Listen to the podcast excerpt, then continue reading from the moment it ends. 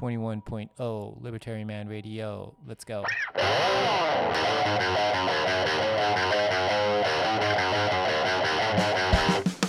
In the long run, we're all dead. Give me control of the nation's money, and I care not who makes its laws. Negative interest rates are the dumbest idea ever. The Federal Reserve is not currently forecasting a recession. Chancellor on brink of second bailout for banks. I've been working on a new electronic cash system that's fully peer to peer with no trusted third party.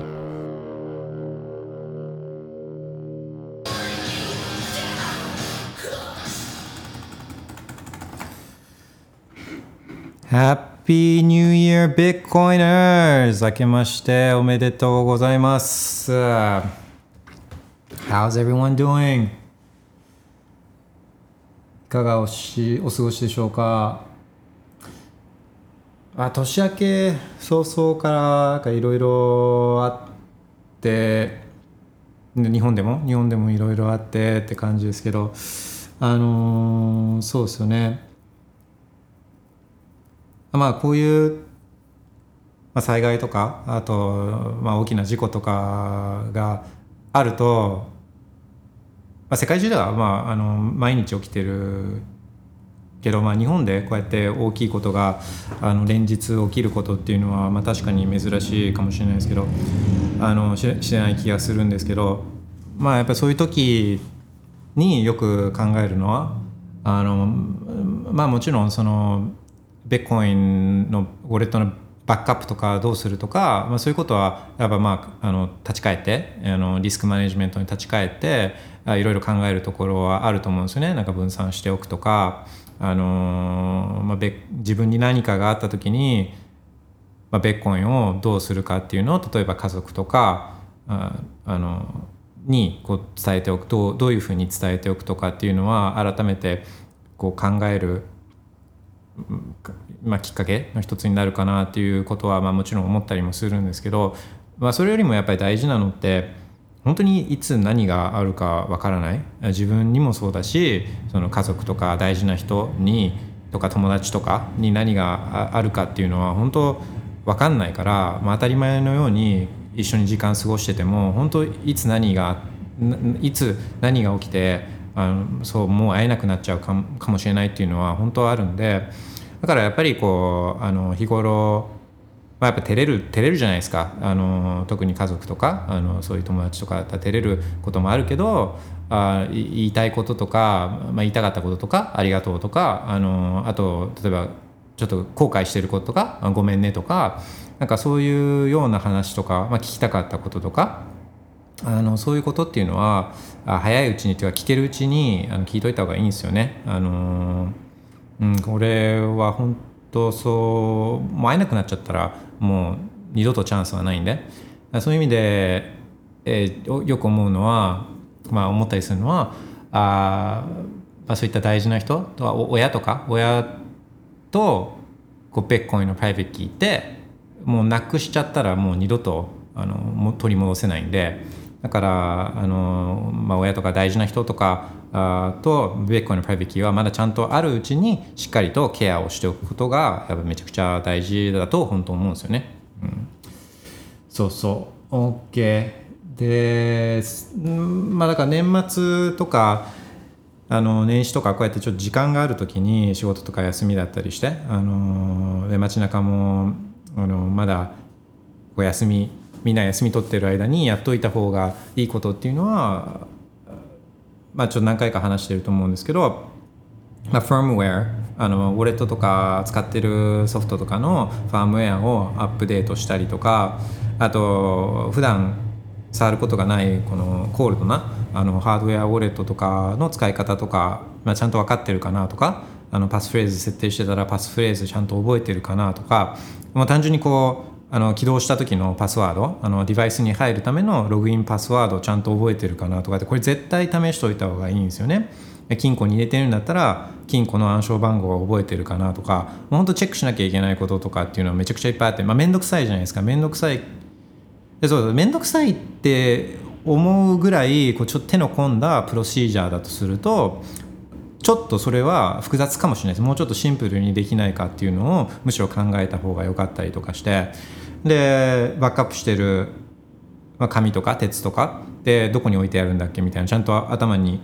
記憶にあるかどうかとかちょっと本当にあるかどうかって確認したいとかっていうのは今やるのが一番いいんですよね時間がある時にやるのが。そうでうんそういうことっていうのは今のうちにやっといた方がいいんですよね。でまあ何かあった時には地震があった時とか火事があった時とかには何を持って逃げるかっていうのをやっぱ日頃からちょっとシミュレーションしておかないといざという時にああっつってなっちゃってあ行動できなかったりするんで、まあ、それも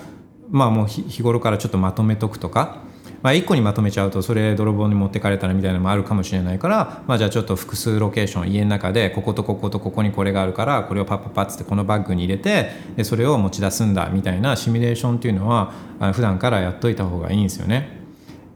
でまあ、そういうそういうことからも関連してやっぱ家とかがガチャガチャしてたらやっぱそういうのもやりづらいしあのもう本当そういうそういうところあのいろいろ生活にもそういったプラス効果整理整頓みたいなんじゃないけど、まあ、シンプルにしていくとか無駄なものを買わない無駄遣いしないってことは無駄遣いしなければ貯金が増える貯金増えたらあスタックベットコインもスタッキングもあのススタッキングパワーも上がるじゃないですか。とか、まあ、すごいいい影響っていうのが間接的な影響っていうのがあるんでもう本当いろいろシンプルにしていったりとか整理していくと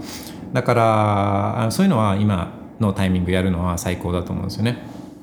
Alright, ちょっと notification チェックします。まあ、今日はですね、えー、あ、そうそうそうそう、だから Happy New Year だけど、 Happy Birthday Bitcoin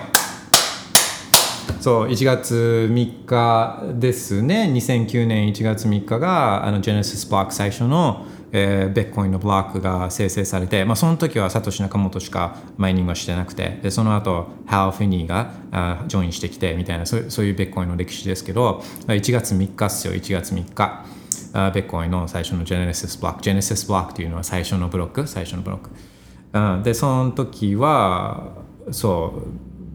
うそうそうそうだからもう本当15年なんで15年ってあもうちょっといつも思うのはあベッコインギャンブルベッコインリスキービットコインはインターネットマジコファニーマニーでこれは詐欺だみたいな中身なんもないとかっつっていう話はもうもうそれそれを言うことがもはやもうちょっと恥ずかしくなっちゃってるっていうフェーズにベッコインって来てるんですよだって15年だから。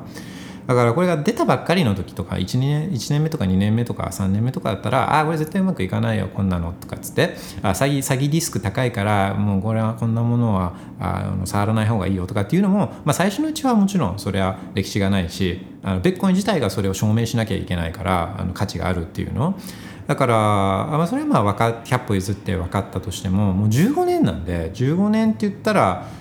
人間のエイジで言っても立派な中学生とかじゃないですか高校生とか？あのもうそそんなんじゃないですか高校生かな？もう立派なもう大人っすよね15歳とかって言ったら。あと1年で原付とかバイク乗れ乗れ始めちゃうんであの人間の年で言ったら。で犬犬のワンちゃんの年で言ったらもうおじいちゃんですもんね15年とかってさでプログラムとかソフトソフトウェアとかプロダクトの年齢で言っても15年っつったらもう結構マチュアなあのプロダクトじゃないですか15年つって言ったら。だからもうビットコインって15年も存在していてでそうそうあのインフォグラフィックをあスペースのツイートの下にぶら下げてるんでいくつか。で、えーまあ、 Bitcoin price on this day あのシェンロンがあのシェンロンが背景にあるやつあの今年辰年だから Year of the Dragon だからそうシェンロンが背景にある Bitcoin price on this day 上げてますけど、まあ、これ2012年からの価格ですけどもう15年も存在していてで価格いや見てよっつって言ってで価格っていうのはあ人の人がベッコインっていうそういうサンマニーっていうか健全なお金を支持するっていうことの表れなんでそうだから「いや見見て」っつって15年も存在していて2012年の時5ドルだったものが今4万4千ドルなんだよとかっつってて。これ1年2年とか3年とかそういう話をしてるんじゃなくて15 15 fucking years のことを言ってるんだよ。って15年だよとかっつって言って15年で一直線に上がってるベッコインっていやなんでだと思う？って。なんで15年にもわたってこの上がってると思う？とかつって。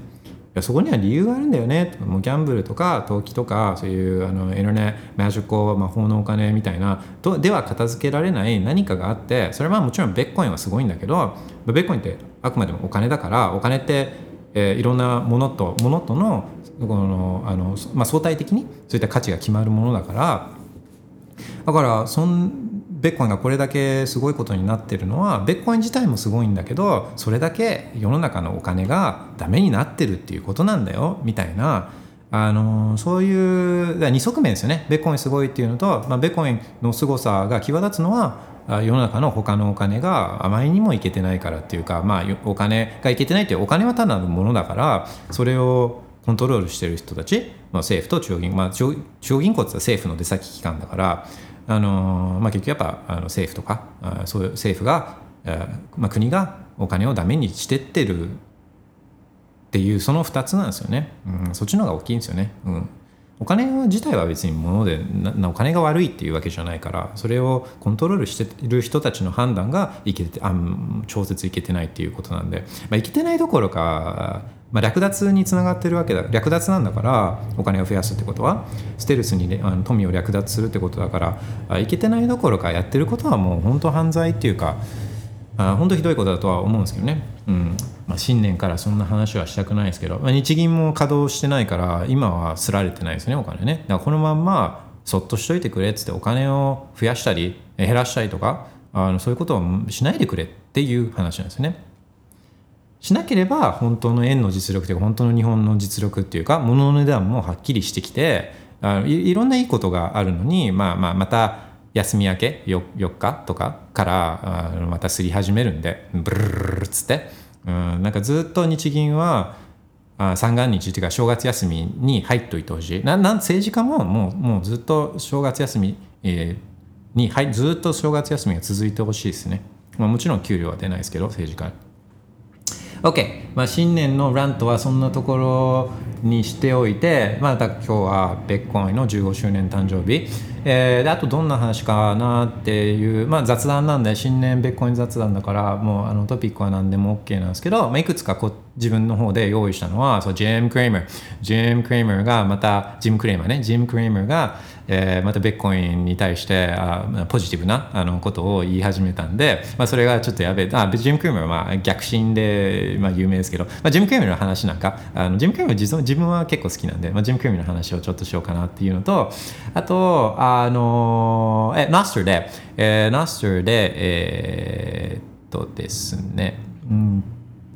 さ悟中川さんからあの、えー CBDC についてどう思いますかっていうコメントをもらったんで、まあ、CBDC なんかについてもちょっと話そうかなっていうのは思ってたりするんですけどあもちろんあのどんなトピックでも OK なんでいつもみたいにスペースのスペースのツイートの下にコメントで入れてもらったら自分 notification 見てるんで、えー、チェックするようにします。で早速ちょっと notification チェックします。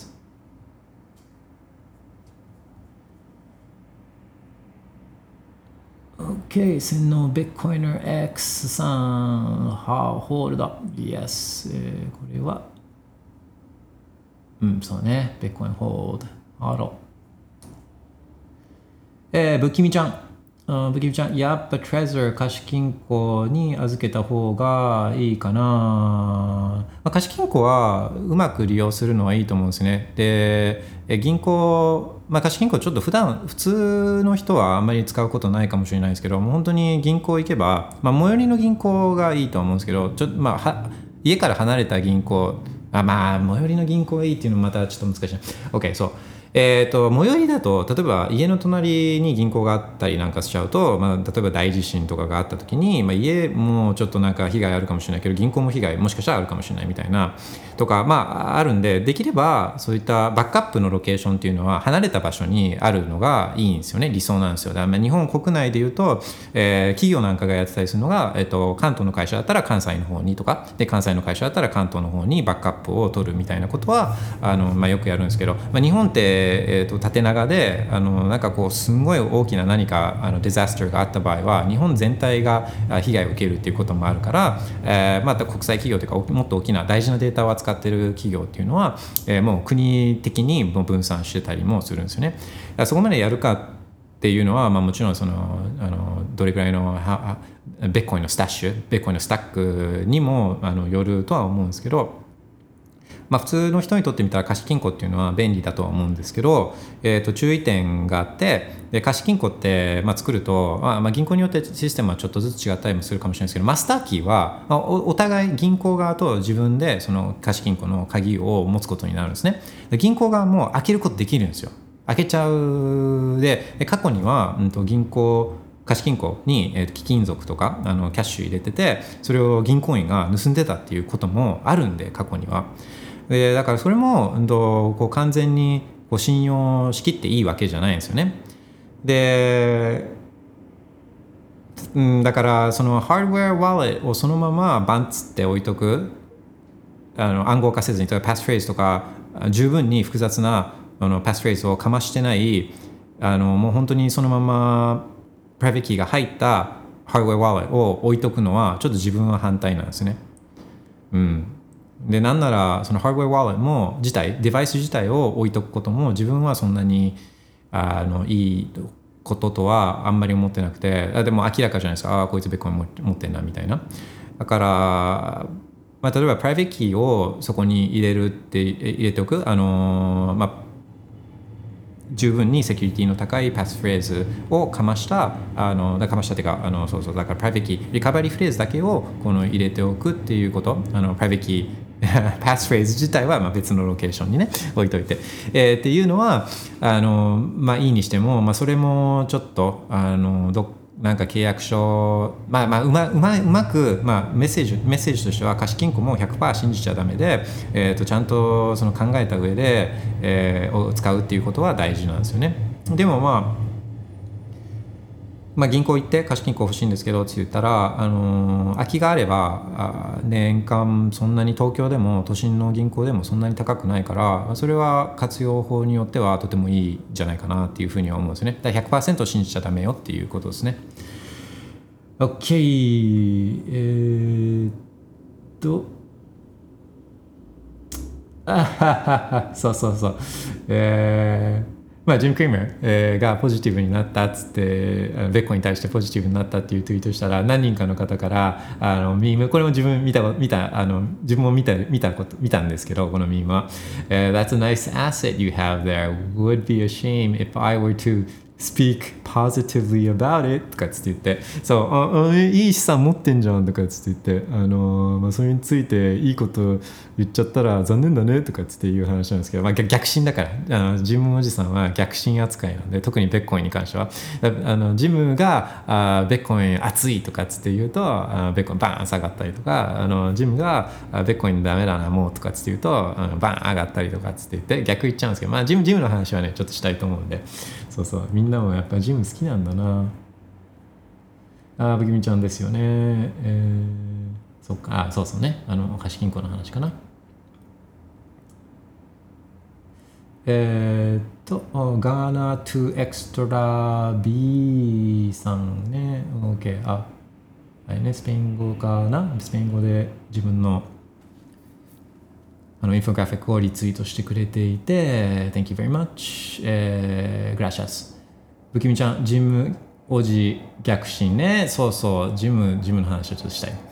えー、ミノ東京さん今回被災された方でシールフレーズ紙でも金属でもダメだったとおっしゃってる方がいました。やっぱり暗記が一番だと思います。そうそうそうそう、うん、暗記一番。えっ、ー、とまあただこれもねえっ、ー、と一つの物理的ロケーションに、え紙と鉄があったからダメだったっていう話だと思うんですよね。だこれはあのまあもともとそういったバックアップの原則っていうのはあの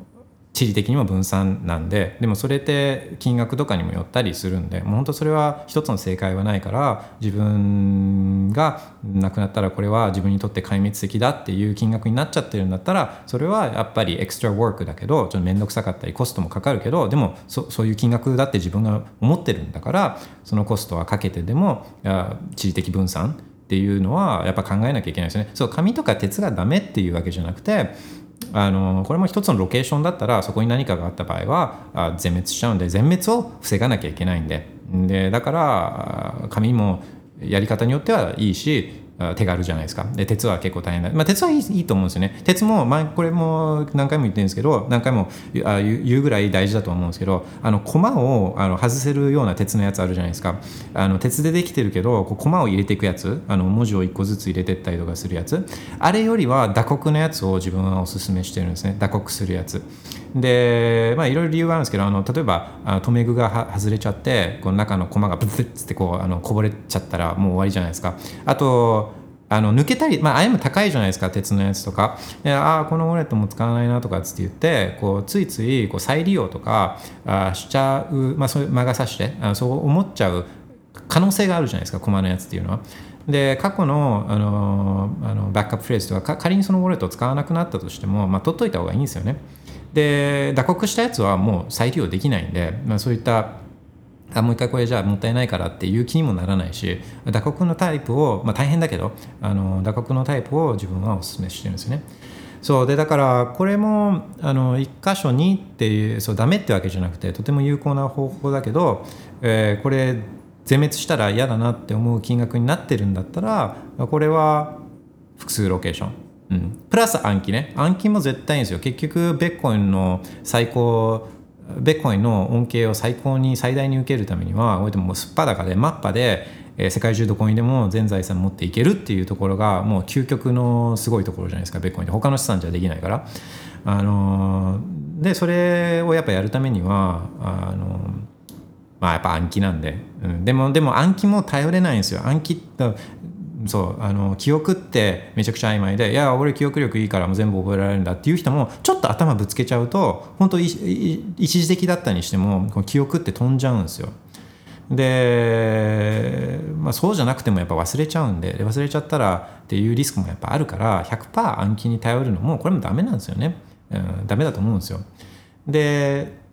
でも1個はやっぱ暗記しておくっていうのはよくてでその時にはやっぱ12単語、まあ、24で覚えられる人はそういう天才的な人天才的な記憶力を持ってる人はもちろん24の方がいいかもしれないけどあの、まあ、普通の人はあの、まあ、自分の自分は24はちょっとやっぱ限界があるというか無理なんで12単語だったら結構覚えられるんでねあの12単語を1つ覚えておくっていうのは自分もおすすめ、うん、自分もおすすめ。でもね忘れちゃうんでだからそれだけに brain wallet 頭の中の記憶だけに頼るっていうのはちょっとやっぱりやめた方がいい。OK、不気味ちゃん、なるほどですね。うん、不気味ちゃん、Thank you for the comments. OK、そう、こんな感じで、えー、コメント入れといてもらったら、 notification 見てるんで、あと喋りたい人いたら、あの speaker request 出してもらったら、それも見てたりするんで、まあ、見逃したりもするんで、そういう時はコメント入れてもらったら、どっちかは気づくと思うんで。OK じゃあ早速ああそうそうそうそう。えっ、とインフォグラフィックでね。スペースのツイートの下にぶら下げてるインフォグラフィック distance to ATH ね。distance to ATH ATH は all time high の略で、まあ、最高値ね。で最高値からどれだけ下がっちゃったかっていうのを視覚化してるインフォグラフィックなんですけどこれのやっぱキーメッセージはキーメッセージはですねもうやっぱりシェックコインっていうのはもうこれこれもう本当不思議なんですけどその前の4年サイクルのちょうど今ぐらいこのハービングの、うん、と3か月は4か月ぐらい前も同じようにこういう状況になるんですよ。こういう状況っていうのはベッコインはまあ下がってはいる。最高値から下がってはいるけどめちゃくちゃ最高値に向けてこう接近していく状態。だけどシェッコインは全然ダメ、うん、全然ダメっていうのをこ毎回こうなるんですよね。シェッコインっていうのはまあ、ほとんどのシェッコインはもう ATH つけたとしてもその後のサイクルには復活してこないんですよ。もう死んでいくんですよ。でなんで死んでいくかっていうのはもうこれも何回も言ってますけどこれは作った人たちがいるんであこのシェッコインを作った人たちね。で作った人たちはこれを売るんであのお金持ちになりたいから作ってるわけででこれを売るんですよね。で売り終わったらもうもう OK 目的達成したんでこれをもう一回頑張ろうとかっていう気にはこの人たちはならないんですよ。シェッコインってもともとだってそのプロダクト自体もほぼ利用価値なしじゃないですか。で利用価値なしだけど、まあ、ももしこれが成功した時にはこれだけの価値になる可能性があるからだからワントークンこれぐらいの価値があってみたいな、まあ、たられば的なやつでこのどんどんバリエーションじゃないけどこうあの金がついちゃって。でもうじゃあそういう理想の状態をのバリエーションを達成しちゃったら合理的な経済的に合理的な行動って何ですかっつったらもう売るなんですよ。だってもう自分が思い描いてるあこれぐらいの潜在価値あるかなって思った金額をはるかに超えるバリエーションがついちゃったら合理的な行動っていうのは売るっていうことなんですね。でだからもう売られるんですよ。どんなにこのノーブルなミッションこの純粋に自分はこのプロダクトを作っていくんだ。であのって思ってる人も合理的であればあるほどこの人たちは売るんですよ、うん、だから、まあ、売って終わり。で売ってで、まあ、自分にアロケーションするじゃ、まあ、イーテリアムなんかだったら今存在しているトークンってプリマインした分が70%とかそんなんなんで6割7割があのプリマイン何もないところから作ったやつなんでまあ、売るってことは、まあまあ、それを手放していくっていうことじゃないですか。であなんか自分が何もせずにプリマインしたトークンもともとは100%ででも今は7割になっちゃったけどでも手元にあったやつ売っちゃったなみたいな売っちゃったなって。でも,、ま、もう無駄遣いいろいろランボルギーニ買ったしマンションも買っちゃったしあのいろいろお金使っちゃったからもうお金手持ちのそういった自分が何もないところから作ったトークンの残高も減っちゃったなとかって思う人たちってでしかも自分がリリースしたプロダクトってもうなんかリリースしてから56年経っちゃってるから新鮮さもないしヤング感ないしみたいななんかパンプ感もなくなっちゃったからどうしようかなって思ったらこの人たちはそのプロジェクトは捨てるんですよ。捨てて新しいのを作るんですよ。新しいの。で新しいトークンをまたプリマインしてでこれを売っていくんですよね。まあ、こういうことをやるやるからだからシェックコインっていうのは毎回毎回こうなっていくんですよね。例外はないです。例外はないです。このシェックコインの方がマシですかとかないです。あの例外はないんでシェッコインはシェッコインなんでえー、そう。ベッコインとは全然違うんですね。で今言った話でベッコインには全く何も当てはまらない。ベッコイン作った人いないんでね、うん、だからもう NEXT ベッコインっていうのは定義的にありえないのは NEXT ベッコインが出てきた時点でそれって誰かが作ってるんでもう追いつけないんですよね。追いつけないというかもう全然別物？別物なんですよね。だからあのうんそうそうそう。このこのインフォグラフィックは僕は結構好きなんですよね。でうんそうね。OK であれですよジム・クレイムね。そうジム・クレイムね。あの、これ見ました？動画。あちょっとかけてみようかな。音声かけてみようかな。聞こえるかな？あちょっと待ってね。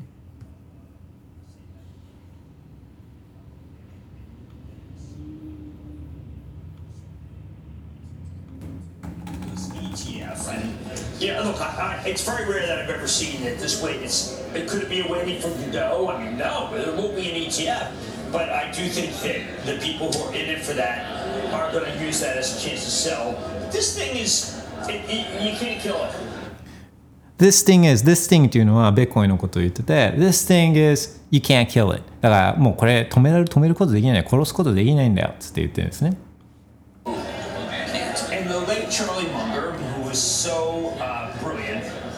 The late Charlie Munger who was so brilliant だからあのあのちょっと亡くなっちゃった？年末亡くなっちゃったあのチャーリー・マンガーあのウォーレン・バフェットとの右腕っていうかあのチャーリー・マンガーは、まあ、とても優秀だったけどだったけど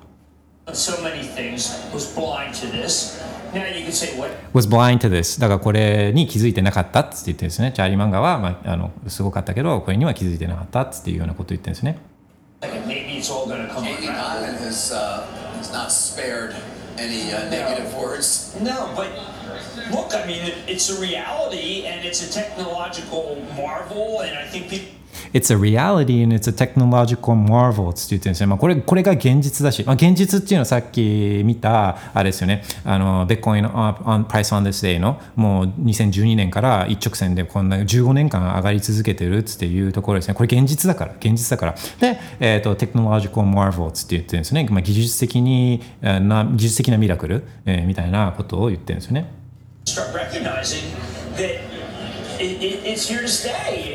Start recognizing that it, it, it's here to stay. that そうだからもうもうやっぱ気づかない認めなきゃいけないこれはベッコインはもうどこにも行かないんだよもうもうずっと存在し続けるんだよっていうことを言ってるんですよね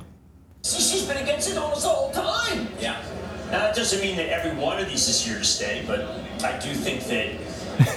そうそう。Now that doesn't mean that every one of them is here to stay. だからそれはでも他のあのものも、uh, ずっと存在し続けるっていう意味ではないけどね。つってまあそれはシェッコイン。シェッコインはまあなくなるけどねとかっていう話ですね。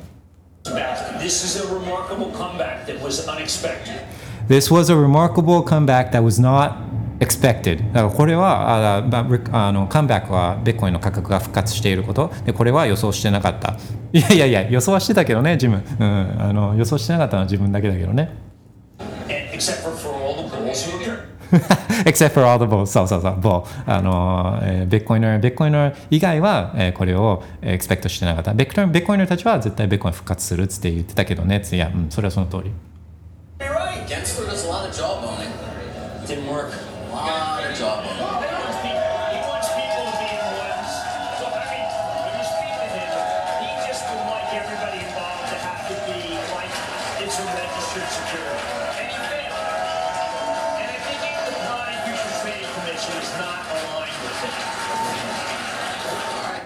うんね。あのまあねそうそうそう。だジムは逆進で有名になっちゃってるけどあの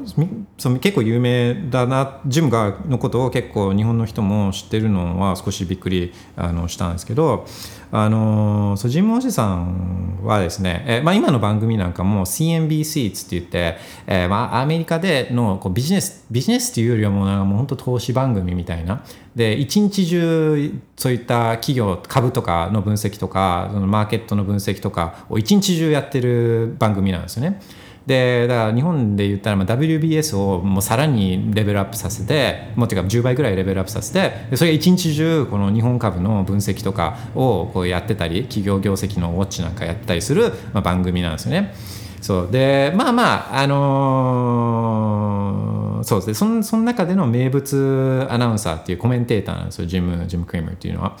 で、えー、ともともとは、まあまあ、ハーバードとか出てて、だからまあ、頭はあのめっちゃいいんですけど、あのでその後、えーゴールドマン、ゴールドマンとかな、ゴールドマンとかに行って、で、まあ一応ちょちょっとした成功を収めて、で、自分でやり始めてるんですよね。で、ずっと CNBC の、あの、あコメンテーターみたいなのはもうずっとやっててで自分のあの番組持ってるんですよ「Mad Money」っていう「Mad Money」っていう番組持ってて。でこれってもうあのベッコインとかの前から全然前からなんですね。であのジムジムはすごいんですよ。ですごいんですけど、えー、とそのジムの、まあ、例えば何がすごいかって、Mad Money とかって言ったら、こう視聴者から、この株どう、この株どうとかっつって言って、この会社どうとかっていうあの質問をこう視聴者がしてくるんですよ。あのまあ、ライライブ、ライブ、まあまあちょっとそういう、準備みたいなのとかこのやらせじゃない仕込みみたいなのはあるかもしれないけどでも本当にその場で質問されてもう企業情報みたいなの会社の情報みたいなのがもう頭に入ってるんですよねジムは。もう何年もやってるから。でもうそれで答えたりとかして、まあ、結構すごかったりするんですよ。面白い面白あとはね、えっと Are you, Am I Diversified っていうコーナーがあったりとかしてえー、と Am I Diversify はその視聴者が、えー自分が持ってるのはあこの株この株この株この株なんだけど分散は十分かなみたいなのをジムにあの質問するんですよ。でその場で、えーこの株はダメでこれに交換しろみたいなのをこうやったりとかあ Lightning Round Lightning Round とかはあライトニングラウンドっていうこれも視聴者があの生電してきてで、えっと、この株どうみたいなのをこれはバイバイバイとかこれそうそうそうこれダメとかっつって言ったりとかあのする番組で、まあ、結構面白いですね、まあ、株株とか好きな人とかあまああのそうそうあビッコインとか好きな人とかは金融とか好きな人とかは絶対ハマる番組なんですねこの「マンマニーズ」っていうのは。で自分があのそのニューヨークマンハッタンでこう働いてた時はあまあ日本日本日本からあのアメリカに行ったんで、えーそのビジネス英語じゃないですけどそういう金融株とかの言い回しとか表現とかっていうのはあのそのマンマニーマンマニー毎日やってるんです毎日。でこれを見て、えー結構現地のこの言い回し本当のリアルなこの金融とかの言い回し株とかの言い回し、えーまあ、リアル、うん、っていうのはあのそれで身につけたんですよねだから結構自分はめちゃくちゃ見てたんですよメアンマニーとかメアンマニーは。そう。でだからジムはすごいなとは思うんですけどただ、えー、と評判この投資家っていうかあの株選定とかの観点から言うとあんまり評判良くないんですよジムはね。あのまあでもねそれはしょうがないんですよ。この生放送とかで出てで自分がいいなって思う株とかダメだなって思う株をもう公言するわけだからそれはやっぱ全部は当たらないじゃないですか。全部当てるわけにはいかないんで。だからまあそういうことだと自分は思ってるんですよね。全部当てることはできないから。だからまあ外し外れてるものよりも当たってる方が多ければちょっとでも多ければあのそれはそれで、えー成功だと思うんですよね。ずっと当てることは無理なんで。で当ててるんですよね。例えば NVIDIA はあのジムは犬、まあ、犬亡くなくなっちゃったんですけど昔飼ってた犬はあ NVIDIA って名前つけてるんですよね。で、まあ、NVIDIA はもうずっと NVIDIA すげえっつって言ってたりとかあのしてたりなんかして。であとあの FAANG ってあるじゃないですか。 FAANG FAANG っつってあの Facebook、Amazon あ Netflix、Google、Google の略略で FAANG。で FAANG とかそういうのを作ったそれを作ったのはあのその acronym を作ったのはジム・クレイマーなんですよね。まあ結構知らず知らずのうちにあのみんなこのジム・クレイマーにはそういう意味でこう接接点があるっていうかあの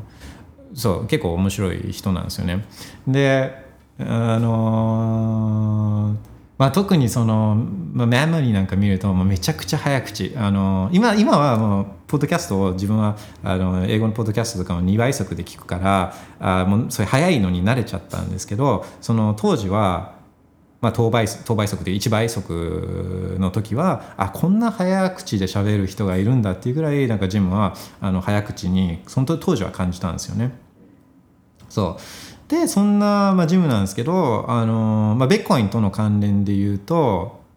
ベッコインに関しては、まあ、ずっとシェッコインに対してはあもうネガティブなんですよね。あまあでもそうでもないなたなんか一時期イーテリアムとソラナとかもなんかいいとかって言ってたからあのまあまあでもそれ以外それ以外っつってもまあそれらもシェックコインだからまあ十分あれだけどまあそうそうそれらのイーテリアムとかソラナ以外のこのシェックコインに関してはまあこれらはシェックコインだっつって言って、うんと、こんなのスペキュレーションだみたいなことは言ってたんですけど、まあ、ベッコインに関しては前回のそういったあのバブルっていうかバブルとは自分は思ってないけどそのなんていう価格がバーンって急上昇したたあ2020年とか2021年の頃はあのアンフアントニー・ポンプリアノあのまあ有名なあベベッコイン関連で関連では、まあ、有名なポッドキャストポッドキャスターのまあ、アントニー・ポンプリアーノ。アントニー・ポンプリアーノもあ CNBC に出て、ベッコインに対して話したりしてるんですよね。まあアントニー・ポンプリアーノは、あまあ喋りがうまいからし、まあ、ルックス的にもこうアメアメリカ人が外国人が好きそうなあのルックスしてたりもするからあの結構まあベッコに関してはうまい感じで世の中に一般 people に伝えるのは非常にうまいやつなんですけどそのアントニー・ポンプリアーノにえー、ベッコンいいよいいよっつって言われてで2020年21年の時はすごいベッコンめっちゃいいじゃんってなったんですよね。でなってでベッコイン買ってで2020年21年に急上昇してで2021年かに急上昇してでジム買ってたからあの結構それ儲かったんですよね。で、えっと、それを売ったんですよ。結構てっぺん付近で。多分6万ドルぐらいだったと思うんですけどベッコイン売ってでジムのは、えっと、そのモーゲージ、えー住宅ローンをそれで返済してるんですね、まあ、住宅ローンってもまあもう多分めちゃくちゃ稼いでるからあのまあ、すごい増築したんか、まあ、2軒目3軒目とかあ分かんないですけど、まあ、多分めっちゃいいとこだとは思うんですけどその残債を、えー、ベッコインの値上がり分で、えーベッコイン売ってそれを返済してめっちゃハッピーっつって言ってたんですよね。それでまあその後下がていくじゃないですか。2021年の6万ドルから。でだからその間はほらほら見たことかですねベッコインなんか全然ダメじゃんっつって言って。で、まあ、自分はてっぺんで売ったけどねみたいな。でそれで家家あのあのあ住宅ローン返済したけどねみたいなそんな感じだったんですよね。でまあ今そうそうそう。で最近もうつい最近さっき流したのはみんなで聞いたやつはあつい最近、まあ、やっぱやっぱベッコインでも価格も戻ってきてるじゃないですか。価格も戻ってきていて。で ETF、まあ、もちろん ETF の話とかはあの彼の耳には当然入ってるし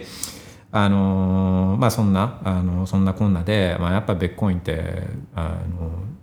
すすごいのかな？みたいな感じにまたなってるフェーズだとは思うんですよね。うんジム・クリームね。そうそう。そんな感じなんですねジム・クリーム。だから結構好きでまああのあんまりなんかこう誰かと話せ話せたらあの誰と話したいですかみたいなんであんまりないですけどそんなないんですけど、うんと、今思え当時は結構ジムとは話したいなっていうのは思ってたんですよね。で住んでた家の近くで、えー、 Barnes & Noble だったかな？こういうあの本屋さん、えーそうマルゼみたいなそういう本屋さんで、えージムの本のサイン会あ書いたばっかりでそのサイン会がああって買った人にはジムがサインするみたいな。だそれであの行ったんですよね。だ本買って持ってってあのサインしてもらったんですけどあのまあめちゃめちゃ顔がやつれてましたね、まあ、もうそれしか記憶がないっていうか、まあ、もうまあ働きめちゃくちゃ働くんですよね。朝もあのすごい早くに起きてあのマーケットの事前のこのあのそうそうマーケットオープンと同時に起きてなきゃいけないからだから早起きだし多分寝るのもめちゃくちゃ遅いし、まあ、そんな中、まあ、ゴーストライターとかいるとは思うんですけど、まあ、そんな中執筆活動なんかしてとかっつって、まあ、とにかく目の下のクマがすごかったジム。当時はまだ若かったと。まあ今今でもそんなにおじいさんじゃなくて、えーまあ、多分60後半とかそれぐらいだとは思うんですけどだから、あのーそうそうそう。結構自分は好きだったりするんですよね。でメンマニはポッドキャストでも聞けたりするんで結構株好きの人とかは、まあ、面白いんじゃないかなっていうのは思うんですよねメンマニそうメンマニで言うとそうだからまあ大体アメリカの上場会社とかの社長とかが出てジムとインタビューしたりもするんですけどあのあそこ日本の会社のサントリーはあサントリーの社長はたまに出たりしてるんですよね。でサントリーの社長あ英語がうまくてそうあの英語で結構ねあのいい感じでジムとあのインタビューしてたりするんでああれは結構うんそうそうそうそう memory ね。OK ちょっと notification チェックします。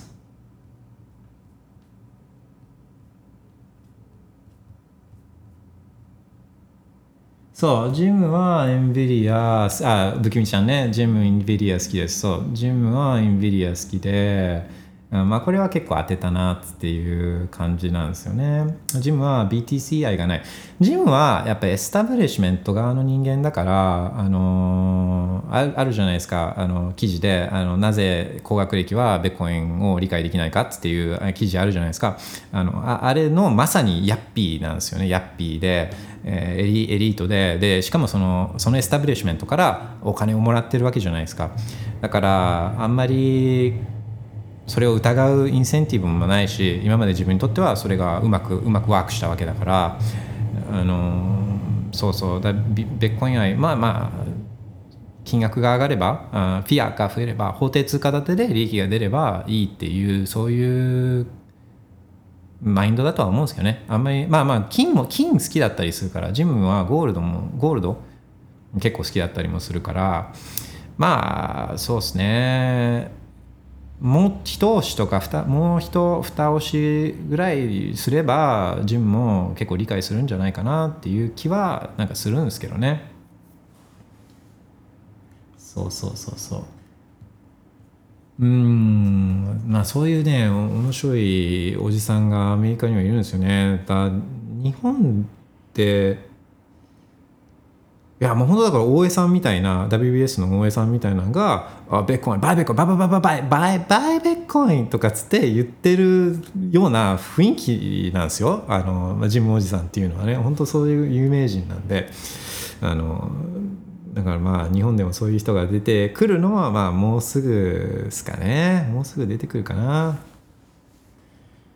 OK まあジムおじさん5巻もいいんですけどマイケル・セイラーね。マイケル・セイラーみたいなそんな感じの人が出てくれば日本でもまあ一気にこの流れ潮の流れっていうのは変わりそうな気はするんですよね。でもマイケル・セイラーみたいに、まあ、あんなかっこよくてであの深い考察を言語化できるでしかも実績がある。ポットでの人じゃダメだからマイクロセイドって長いんであのマイクロストラテジーってすごい昔から上場していて。でまああの SEC とはも揉めてたりもするんですよね過去過去には。あの揉めてたりもするんですけどあの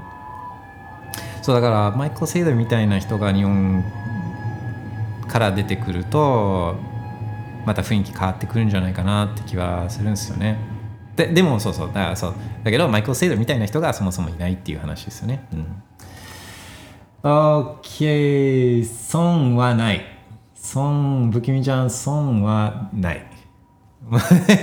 まあもうルックスあまあルックス言うとちょっとあれか。ルックスも大事だと思うんですよ。やっぱあのセイダーみたいにセイラーさんみたいにかっこいい人があ言うっていうのはあの結構大事だと思うんですよね。OK えーっとそうだジムはそんなところでえーっとあとはあ CBDC ね CBDC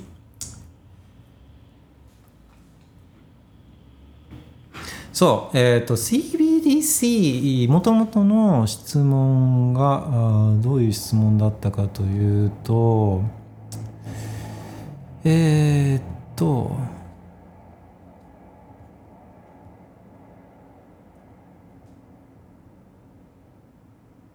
あそうそう。次回以降のスペースでもしよろしければ CBDC についてリバタリマンさんの考えを聞かせてもらえると嬉しいですっていう、えーことでしたね。ベッコインとは真逆の不自由なお金ですよねっていう話でこれも absolutely なんですよね。Absolutely。CBDC については何回かコメントはしてるんですけどあリバタリあツイッターで「アットリバタリマンスペース CBDC」なんかで、えー検索すると多分過去に自分が CBDC についてツイートした内容が出てくると思うんですけどまあもう100%ネガティブですね。CBDC のいいところなんていうのは何一つない。普通の人にとってみれば何一ついいところはないっていうそういう代物なので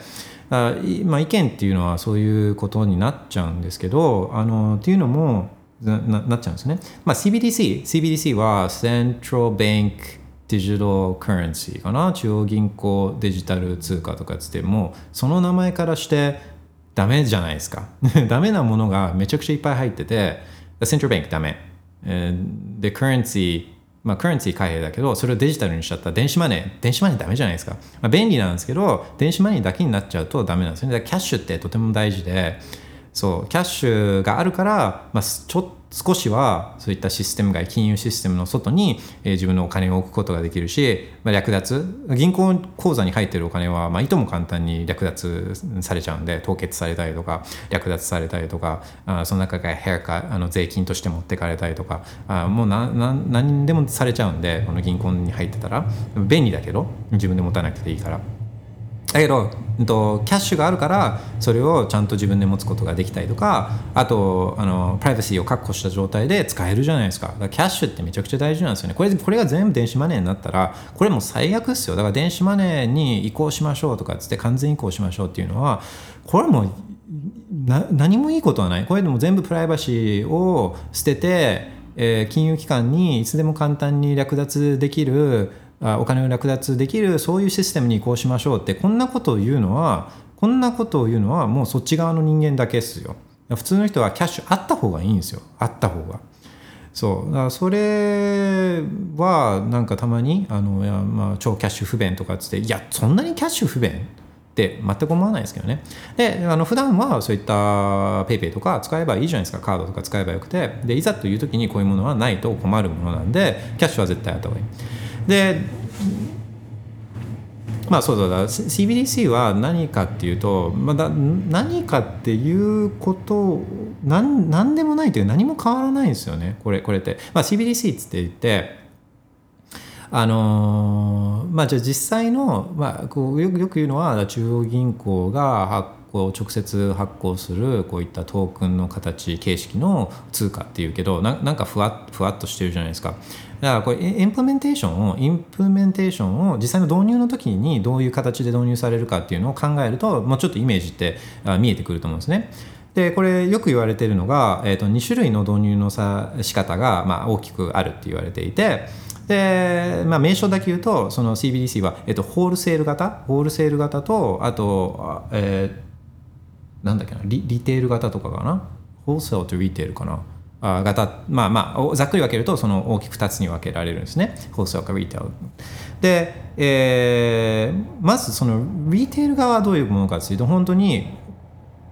自分たち普通の一般ピープルがあセントラルベンクの日銀アプリ日銀アプリをこの携帯とかに入れてで日銀が直接この日銀が直接発行するこうトークンをその日銀ウォレットでもう直接持って、えー取引とか貯金とかをする状態なんですね。だからもう口座みたいなものがそういったフィンテック口座みたいなものが PayPay ペイペイペイペイ残高みたいなものが、えー、ヤフーに対して持つんじゃなくてこれを直接日銀に対して持つみたいなこういう状態なんですよね。これリテール型。だからそういうのなんかちょっとイメージするかもしれないじゃないですか。だから、えー、と日銀が日本の円の CBDC が発行した場合はじゃあそれ Ethereum 使うのみたいなとかあ使わないです。100% Ethereum public Ethereum は絶対使わない。けどなんかそういうのをちょっとイメージしたりするじゃないですか。これリテール型ね。で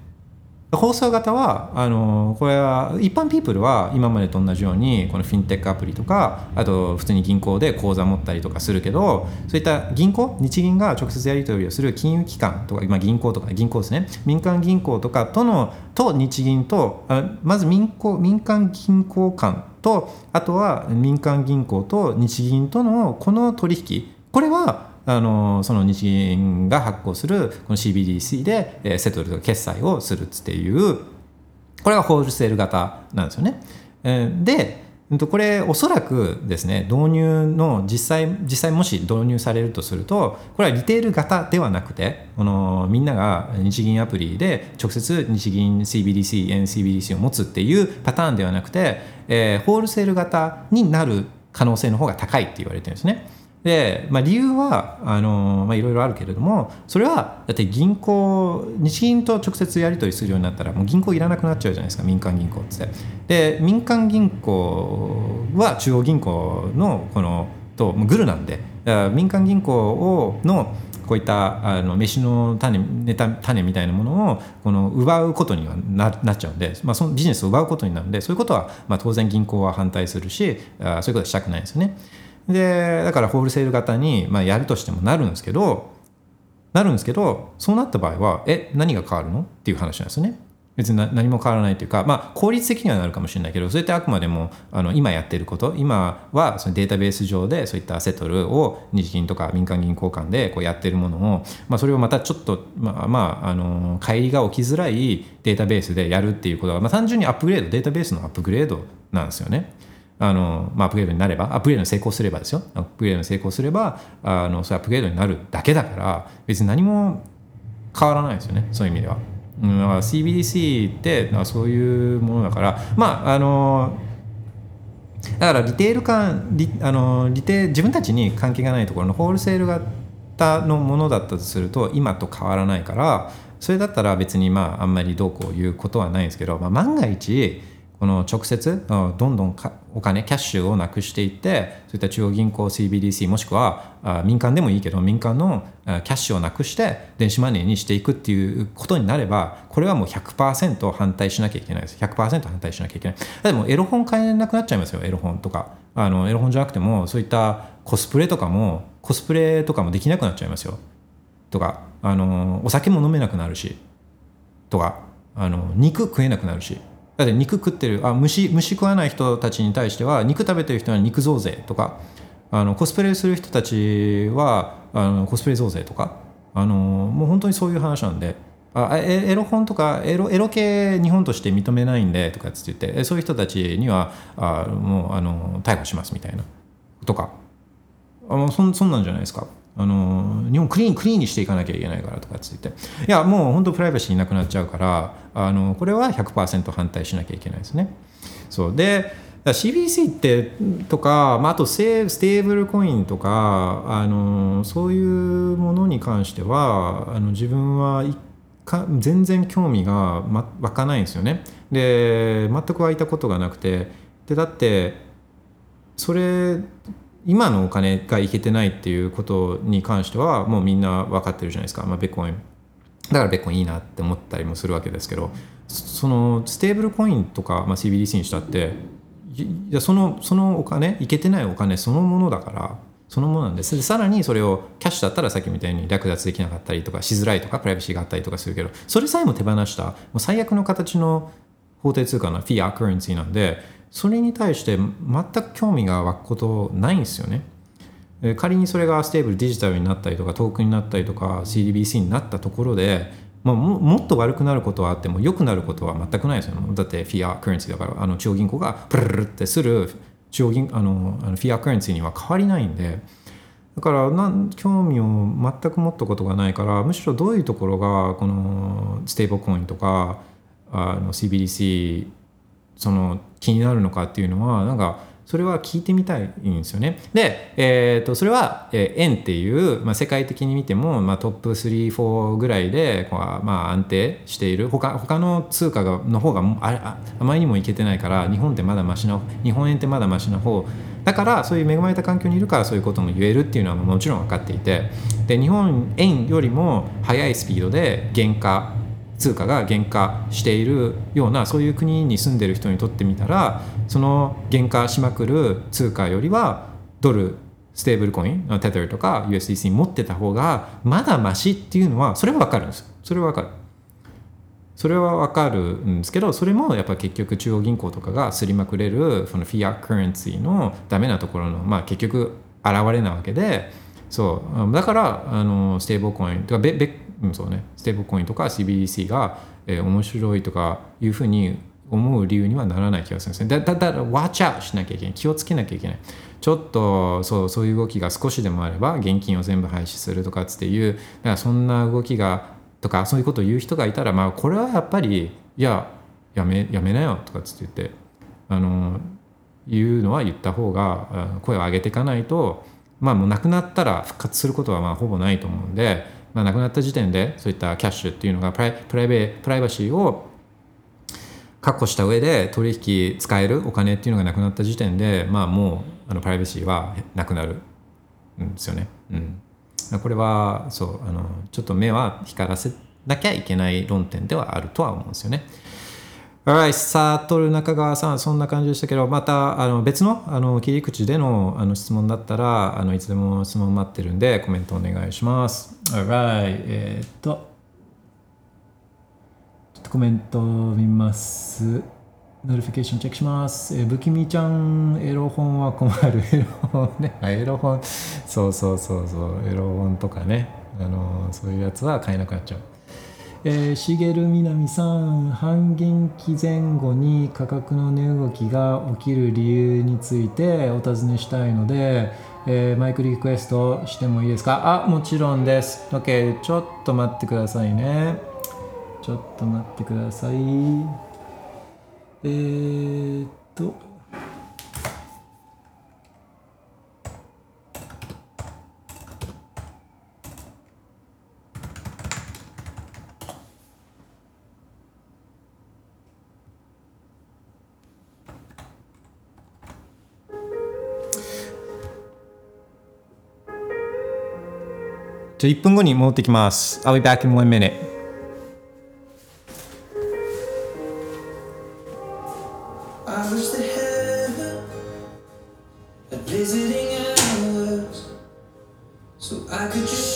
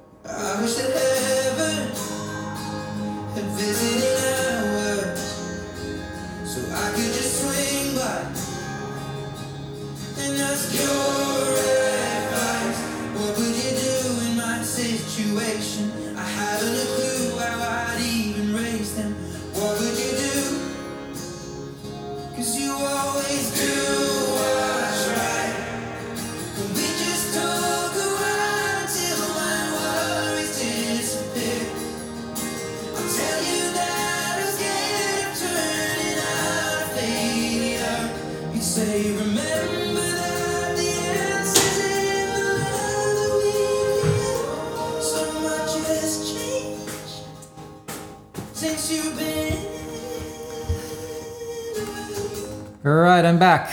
したら。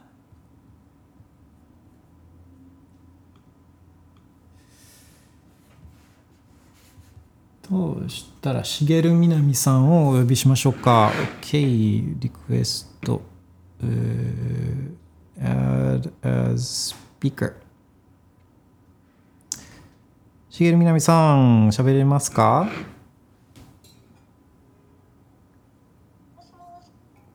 あこんにちは明けましておめでとうございますましておめでとうございます。今年もよろしくお願いします私もよろしくお願いします。OK, let's do it. えー半減期前後に価格の値動きが起きる理由についてお尋ねしたいので、うん。OK, これはどういう感じですか？あのえ今までは、はいあのちょっと間違って覚えてた気がするんですけど、?OK, あの半減期ってあたあの発行枚数が減るから希少性が上がるっていうふうにずっと思ってたんですけど、はい。あのえっとマイナーの人たちが撤退することが大きいのかなっていうことをやっと分かってきてうん。とあの半減期が来てあの赤字になっちゃう人たちがはいどんどん売るから、えっと、そのビットコインの売り圧で半減期前とか半減期になったぐらいに下がっちゃうのかなって思ったんですけどそれは合ってますか？あー、OK, OK, OK, OK, OK, OK. えー、そう、まず、そうですね。えーまず半減期っていうのは、まあ、4年に1回、まあ、4年大体4年っていう話で実際にはあのベッコインのブロックチェーンっていうのは時間は把握してなくてブロックタイムだから、えっと21万ブロックごとにあの供給量1ブロックあたりのブロックレワードが半分になっていくっていうのはこれが having なんですね21万ブロックでだから21万ブロックっていうのが大体時間で言うと4年ぐらいになるからまだ4年に1回みたいなそういう話なんですね。で、はい。で、もともと1ブロック、まあ1ブロック10分間隔でベッコインの場合できていて、で、そのブロックを掘り当てたマイナーには、まあ手数料も行くんですけど、そのブロックレワードっていうのが行くんですね。はいはい。で、もともとサトシが2009年にベッコイン始めた時は、えーブロックレワードが1ブロックあたりいくらだったかって、南さん、えっ、と50 Yes, yes, 50, 50. そう、50ビットコイン。10分に1回50ビットコインが、あまあ、そのマイナーには与えられてて、でそれが4年ごとに半分になっていってるから、あ50が25になって、でその4年後には12.5になって、で、今はそれがまたさらに半分になって6.25になってて、えーで来年にはそれがさらに半分来年じゃないもう今年ですね今年の4月の後半ぐらいにはそれがさらに半分になって3.125になっていくっていうこれがハ having ですよね。OKOK、はい。で、えー、とその having のうんと前後での値動きっていうことなんですけどあの、まあ、マイナーたちが売るっていうのは、まあ、一つの側面えーではあるんですけどあの価格の市場で形成される価格っていうのは、えーめちゃくちゃいろんな情報とかあいろんなこう行動のこのあのを反映しているんですね。一つ一つのことこれっていうのはあのいうことっていうのはまあ不可能に近いんですね。でだからマイナーたちが売るっていうのは一つの側面なんですけどまずそこを、えーどういうことかっていうのを一応見ていくと、あのーそうマイナーたちもゴリゴリに鍛え上げられた効率的にやっててみたいなでスケールも大きくやっててで効率性も高いえー安い電源でやっているようなこのマイナーたちはこう体力があるマイナーもいればギリギリでやっちゃってるマイナーっていうのもいるんですよね。そうギリギリでなんとかあの利利益スレスレみたいなトントンみたいなマイナーたちもいてでこのトントンに近いマイナーたちはこの4月今だったら4月の後半ぐらいに来るハービング21万ブロックに到達した時点でこの6.25だったのが一気に半分になっちゃうんででこので価格がそこで急に倍になればここ価格が倍に急になればこのマイナーたちもトントンの状態キープできるじゃないですか。そうですねそうだけどまあそうは大体ならなかったりなんかしてえでそうすると、うん倍に最低でも倍にならなければこのトントンのマイナーたちの人たちっていうのは、まあ、供給が半分になっちゃうんでブロックリウォードが半分になっちゃうんでこの人たちはトントンの人たちも赤字になっちゃうんですよその瞬間。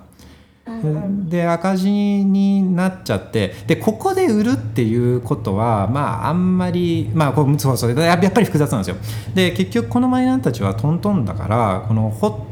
今マイニングしてたベッコイン獲得してたベッコインで、まあ、この時にバッて売るっていうよりはもうすでに売ってる状態なんですよねトントンだから。うん。だからこの人たちはもう目の前でこう電気代払わなきゃいけないからあベッコイン売ってってるからじゃあこのハービングでさ半分になった時点でもうマイナスに赤字になっちゃうからこの人ここでこの時点でこの人たちはどうするかっていうともう電源を落とすんですよ。電源を落とす。マイニングしなくなっちゃうんですよ。もうずっとそのままあとは赤字になっちゃうからマイニング機材の電源を落とすんですよね。うん。でこの人たちがだからまあ溜め込んでるベッコインをこの時点でバッつって売るようなことは、まあ、基本的にはあんまりしないんですね。このこの人たちは。はい。うん、でさらに言うとまあマイナーたちってあのその収益を平準化をしないといいけない理由がまあいっぱいあるんですよね。あのあんまりこうアップダウンが激しいと、まあ、固定費払わなきゃいけなかったりとかあとそのマイニングプールに参加してるマイナーたちに報酬を安定的に払わなきゃいけないからあの、まあ、そういうのもあってこうオペレーションとしてはなるべく利益の平準化をしたいからだからそのベッコイン価格が上がったり下がったりとかすごい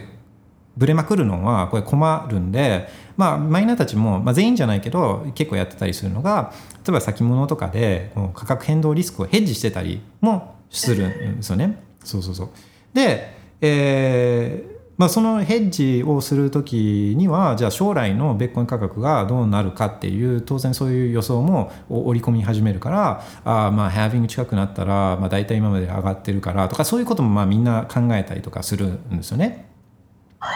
やった上でヘッジしたりする。だからそれだけを見ても単純に数量が半分になったからマイナーたちが売ってで売る人たちもいるけどそうじゃない人たちもいたりとかっていうのでもう本当マイナーっていうのだけを見てもあのひ人みんながこうするっていうことは言えないんですよ。なるほど、うん、でさらに今マイナーだけを話しましたけどあの市場参加者ってマイナーだけじゃないじゃないですか。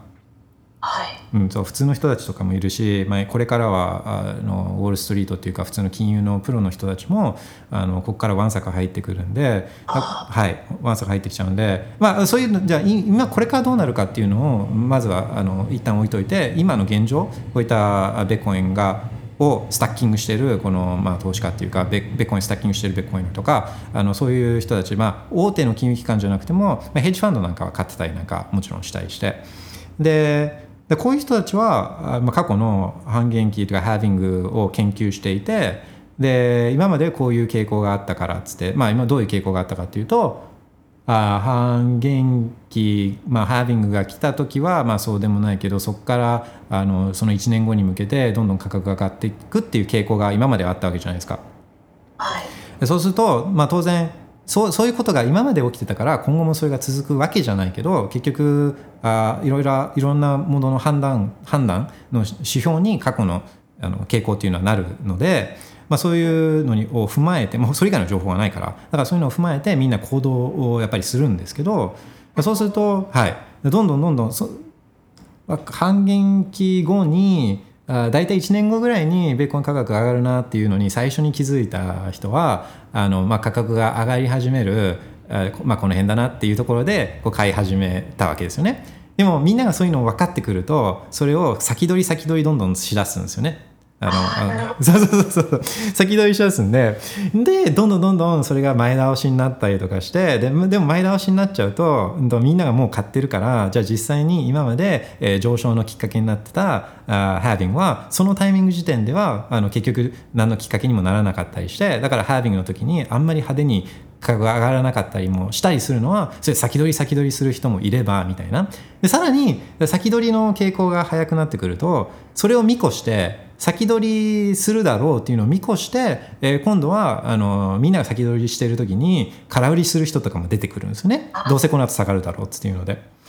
でなんでそういう思惑がいろいろ複雑に絡み合ってあの価格が形成されるんで一概にうんとこれっていうのはあの言言え言えない言うのは難しいんですよね。でささらに今のは今のは、うん、と完全に経済環境みたいなマクロ環境っていうのを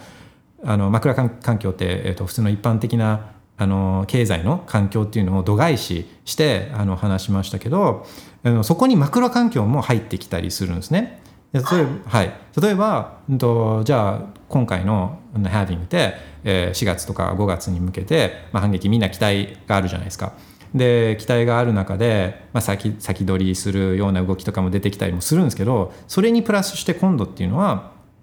ベッコン ETF があるかもしれないですね。ベッコン ETF があるかもしれなくて、でこれはまあどうなるかは蓋開けてみないと分からないですけど、自分があの思ってるのは、これって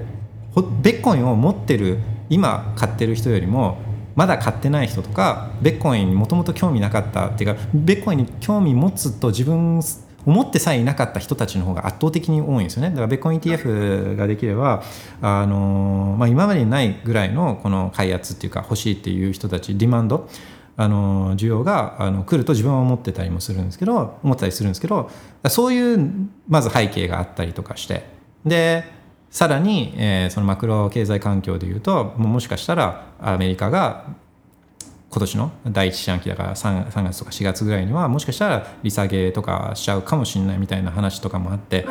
はい、でそういうのが重なり合っちゃうと今までのこのまあまあそうそうそうまず一つはそういったいろんな要素があるっていうのとあともう一つは過去こういう傾向だったから今年もこういう傾向になるととは限らないっていうまあそんな感じですかね。なるほど。なんだか面白いですね。いやーマーケットは面白くてでだから、まあ、織り込み済みとかあのよく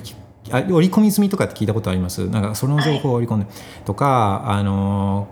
あの、まあ、織り込み済みっていうのはもう超フェイクニュースなんですよね。あれよく言うけど、はい、あれあれよく言うあれ言うのはなんで価格が動いたかどうかは説明できない時にあ大体織り込み済みとかって言うんですけどいや織り込み済み織り込むっていう 100%, 100織り込むっていうこととかっていうのはもう無理なんですよ。でそれはまあベーコン ETF なんか見てても分かるんですけどいや ETF まあまあ見るとお面白いと思うんですよね。だからもしもう今って ETF に認可のあまあもう認可されればもう本当数日前ぐらいのタイミングじゃないですか今って。でだからみんなも認可されると思ってるしでそしたら今って織り込んでるはずじゃないですか ETF とか。でなんなら Having って Having ってもう何年も前から分かってることじゃないですか。かそれが織り込んででもそ Having 織り込み済みっていう人たちってえそれってじゃああのその Having があるたんびにこうやって価格が上がってることをどう説明するのとかって思っちゃうんですよね。あのまあ、織り込むこと100%織り込むことっていうのはあのこれはありえないですね。そうであマーケットっていうのはそういう意味でも面白いしああの、えー集合値って集合値っていろんなそうそういろんな人たちのそういったマイナーだけじゃなくていろんな人たち世界中の人たちのインプットがあって、まあ、一つのこの価格っていうあの一一つの指標に、えーこれが落とし込まれるんですよね。だそうすると一つの価格っていう指標にいろんな集合値があの落とし込まれるあこんなにもこここまでこう効率のいい情報っていうのはやっぱなかったりするんですね。でそれをこうその情報を歪めちゃうのがあ中央銀行の金融緩和とかあのそういったあ中中央銀行がお金をいじっちゃうとその効率的な指標意思決定のためにめちゃくちゃ効率的な指標である市場価格っていうのが歪められちゃうんであ、まあ、いろんな弊害が出ちゃうっていう側面もあるんですよね。あそうなんですね。んそうそうそう。あ面白いですね。あの重みなみさんマイニングかマイニングの切り口からのあの質問とかが多いなっていう印象であのとても面白いなと思いました。あありがとうございます。あえもうちょっとあの今の流れではい。聞いて大丈夫ですか、Of course あのえっとまたごめんなさい。マイナーの話に戻っちゃうんですけど、はい。あのえっとある程度そのえっとマイマイナーが撤退した後はい。えっとあのえっとそうするとこう残った人たちがあのまた、えっと、報酬を分け合う感じになってはいであのそうすると安定してまた安定してくるとその売り圧が減ってくるのかなって思って、うんえっと、それあのえっとマイナー報酬のし新規発行の報酬っていうのは基本的に売り圧っていう話を聞いたことがあって。うんえっと、だから、えっと、マイナーがその安定すればあのう売りやつがちょっと落ち着いてくるからあの価格にもちょっといい影響があるのかなっていうのも思ったんですけど。うーん。そうですね。でそうですね、まあ、どどっちが先かみたいな話はちょっとあってその価格が上がるからで電気代とかはあの法定通貨建てだなのでそうするとベッコインの価格が上がればマイナーたちは今あの売る売らなきゃいけない数量減るから、まあ、もう本当にシンシンプルにも考えることができて、まあ、半分になるからあのマイニング報酬が半分になるから価格が倍になれば何も変わらないんですよねそういう意味で。うん、だからそのバランスなんですよね。で、まあ一つ言えてるのは、まあギリギリ、ブレイクイーブンギリギリでやってたあのマイナーたちって、まあそういう意味で体力がなかったりとかするから、あのそういう人たち、まあ新陳代謝っていう意味ではいいとは思うんですよね。あの弱いマイナーたちがいなくなって、あのまあ強い体力のあるマイナーたちにこう新陳代謝していくっていうのは、まあいい側面もあったりはするんですけど、あのそうそうまあそれはそれでちょちょっとその中央集権にむ結びついたりもしたりもするからあのまあそういうそういうそういう側面からも複雑だったりはするんですけどそう価格の観点売り圧の観点から言うとあうんもう本当はどうなるかっていうのはそのどっちが先か？あの、まあ、まず価格が倍になればあの数量半分になっても何も変わらないんだっていう、えーところからいろいろとその状況に合わせて分析していくとあのいいいいんじゃないかなっていうのは思うんですよね。であのまあ、マイナーたち、まあ、基本的に新規で発行されるベーコンは売り圧なのは傾向としてはそうだと思うんですよね。で傾向としては。うん、であの中には売らないマイナーたちもいるんですよ。まあ、これはそれが大部分ってわけじゃないからあの一部分だとは思うんですけどあの売らないマイナーもいるんですよ。でご存知でした？あれですか？期待して価格が上がると思って。そうあのーそうですね。そう。やっぱベッコインだって思って、あの法定通貨そう。基本的なマイナーはあの普通に電気代払って、あのマイニング機材も買ってオペレーションしてるからこれまああのオペレーション費稼ぐためにベッコイン売らなきゃいけないから、まあ、そういう意味でやっぱ売られる新新規のベッコインは売られるのは間違いないんであのそれはやっぱり新規発行っていう発発行っていうのもそうね。し新規に市場に流通するベッコインがこれが、えー全体的に言えば売りやつなのはこれは間違いないと思うんですね。これは間違いない。供給量が増えるんで、まあ、供給量が増えると他が変わらなければあのその価格単位あたりの価格にとってはマイナスなのはこれは間違いないんで。で中には面白い自分が面白いなと思ったのはあのマイナーの中には中中ではあもうやっぱ法定通貨じゃなくてやっぱベッコインがベッコインがいいんだって思うそういうコアなマイナーたちもいてでこの人たちはベッコインほとんど売らないんですって。でこういうこの人たちってでもオペレーション費はみたいな電気代を払わなきゃいけないのとかっていう話じゃないですか。でこの人たちは電気代タダなんですよ。そう。でこれはダムとかあの発電所のダムみたいなあるじゃないですか。はい。でこのダムの中にマイニング機材をあの場所を借りてまそこに入れてるんですよね、まあ、グルになってあのダムのオペレーターとグルになってそこにマイニング機材入れてて電気代タダだからあこの人たちはもうほぼコストなしであのマイニングをマイニングしてるんですよね。だからそう。でダムに限らずそういう人たちっていうのがまあ一定数いるんですよね。あのそうそうそうそうそういう方たちは有利ですねめっちゃ有利です。で、えー、とだ原子力なんかの話で言うと、まあ、原子力はあのもうあの超効率的に、えー電気を、うんあの作ることができるんで原子力と原子力とあマイニングは、まあ、今後絶対セットになっていくとあの自分は思うんですね。そうそう東京電力もやってると思いますけどね多分あの直接東京電力はやってなくてもその子会社で確かマイニングやってる会社去年かなんかにあ作ったかなんとかっていうニュース見た記憶があるんでこれは研究はしてると思いますね。と Uh, These are interesting questions. あのマイニングのことは普段あんまりあのそんなそこまで考えるわけじゃないんでこういう質問はあの非常に新鮮でいいなと思いました。ありがとうございます。ああのまだ質問しても大丈夫ですか？Yeah, of course. あの51%攻撃なんですはいはいはいはいはい。はい、あのこれよくあのあの他のコインナーの方がしあのい文句おっしゃってるじゃないですか。であのそれの反論をうまくできないかなって考えてたんですけどあの、えっと、ままずその51%攻撃でできることって、はいえっと、二重支払いはいはいはい。ああとは、えっと、よくあるのはブロック報酬を独占するとかあとあのショートで利益取るとかそういうのを見るんですけど、はい。あんまりどああの一つずつあの反論を考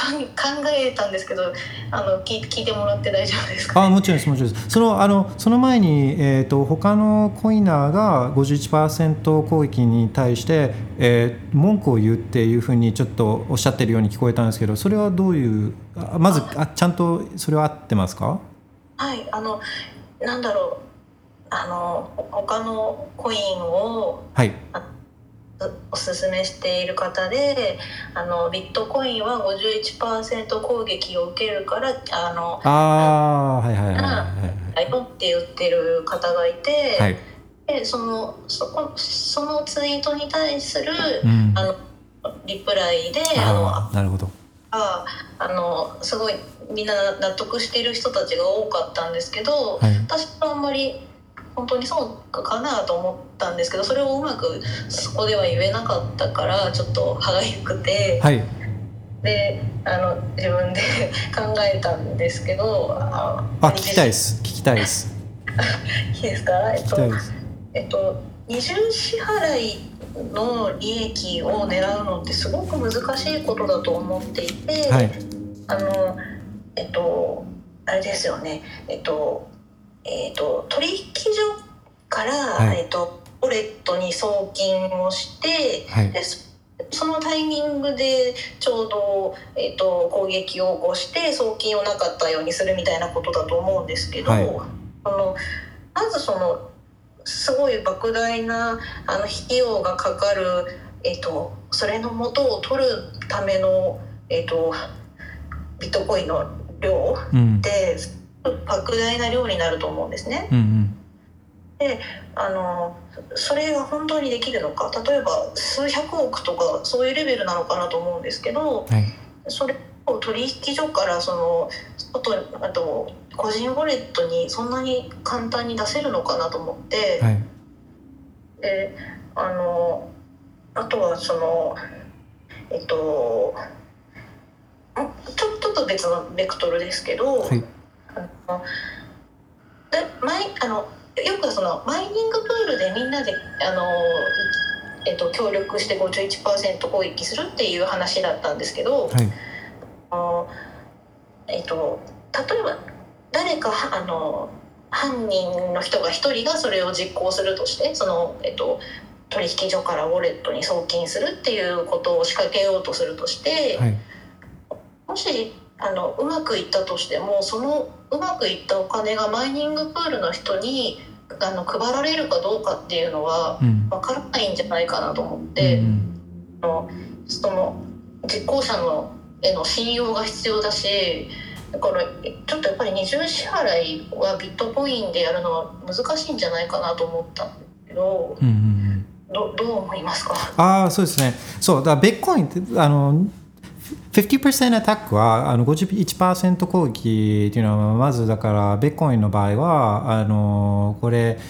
何が正解なのかみたいな何が正当性あるチェーンなのかっていうのを判断するときにあ一番こうハッシュパワーがぶち込まれたチェーンを正当とするからでこれが最高なんですよね。これをこう誰かが決めるわけじゃなくてその客観的な事実数数学に基づいて、えー客観的に誰もそれをいい唱えることなくこれが正当性あるチェーンだっていうのが判断できるからだから世界中に存在するこのビットコインのノードあコンピューターたちがあこれが正当性あるチェーンだっていうのを判断できるで迷う疑う余地がないっていうところがこれ素晴らしいところなんですよね。でそれをまあななのでか過半数持っていれば自分がこの一番ハッシュをぶち込めるわけなんで、まあ、正当性を主張できる、えーでそれを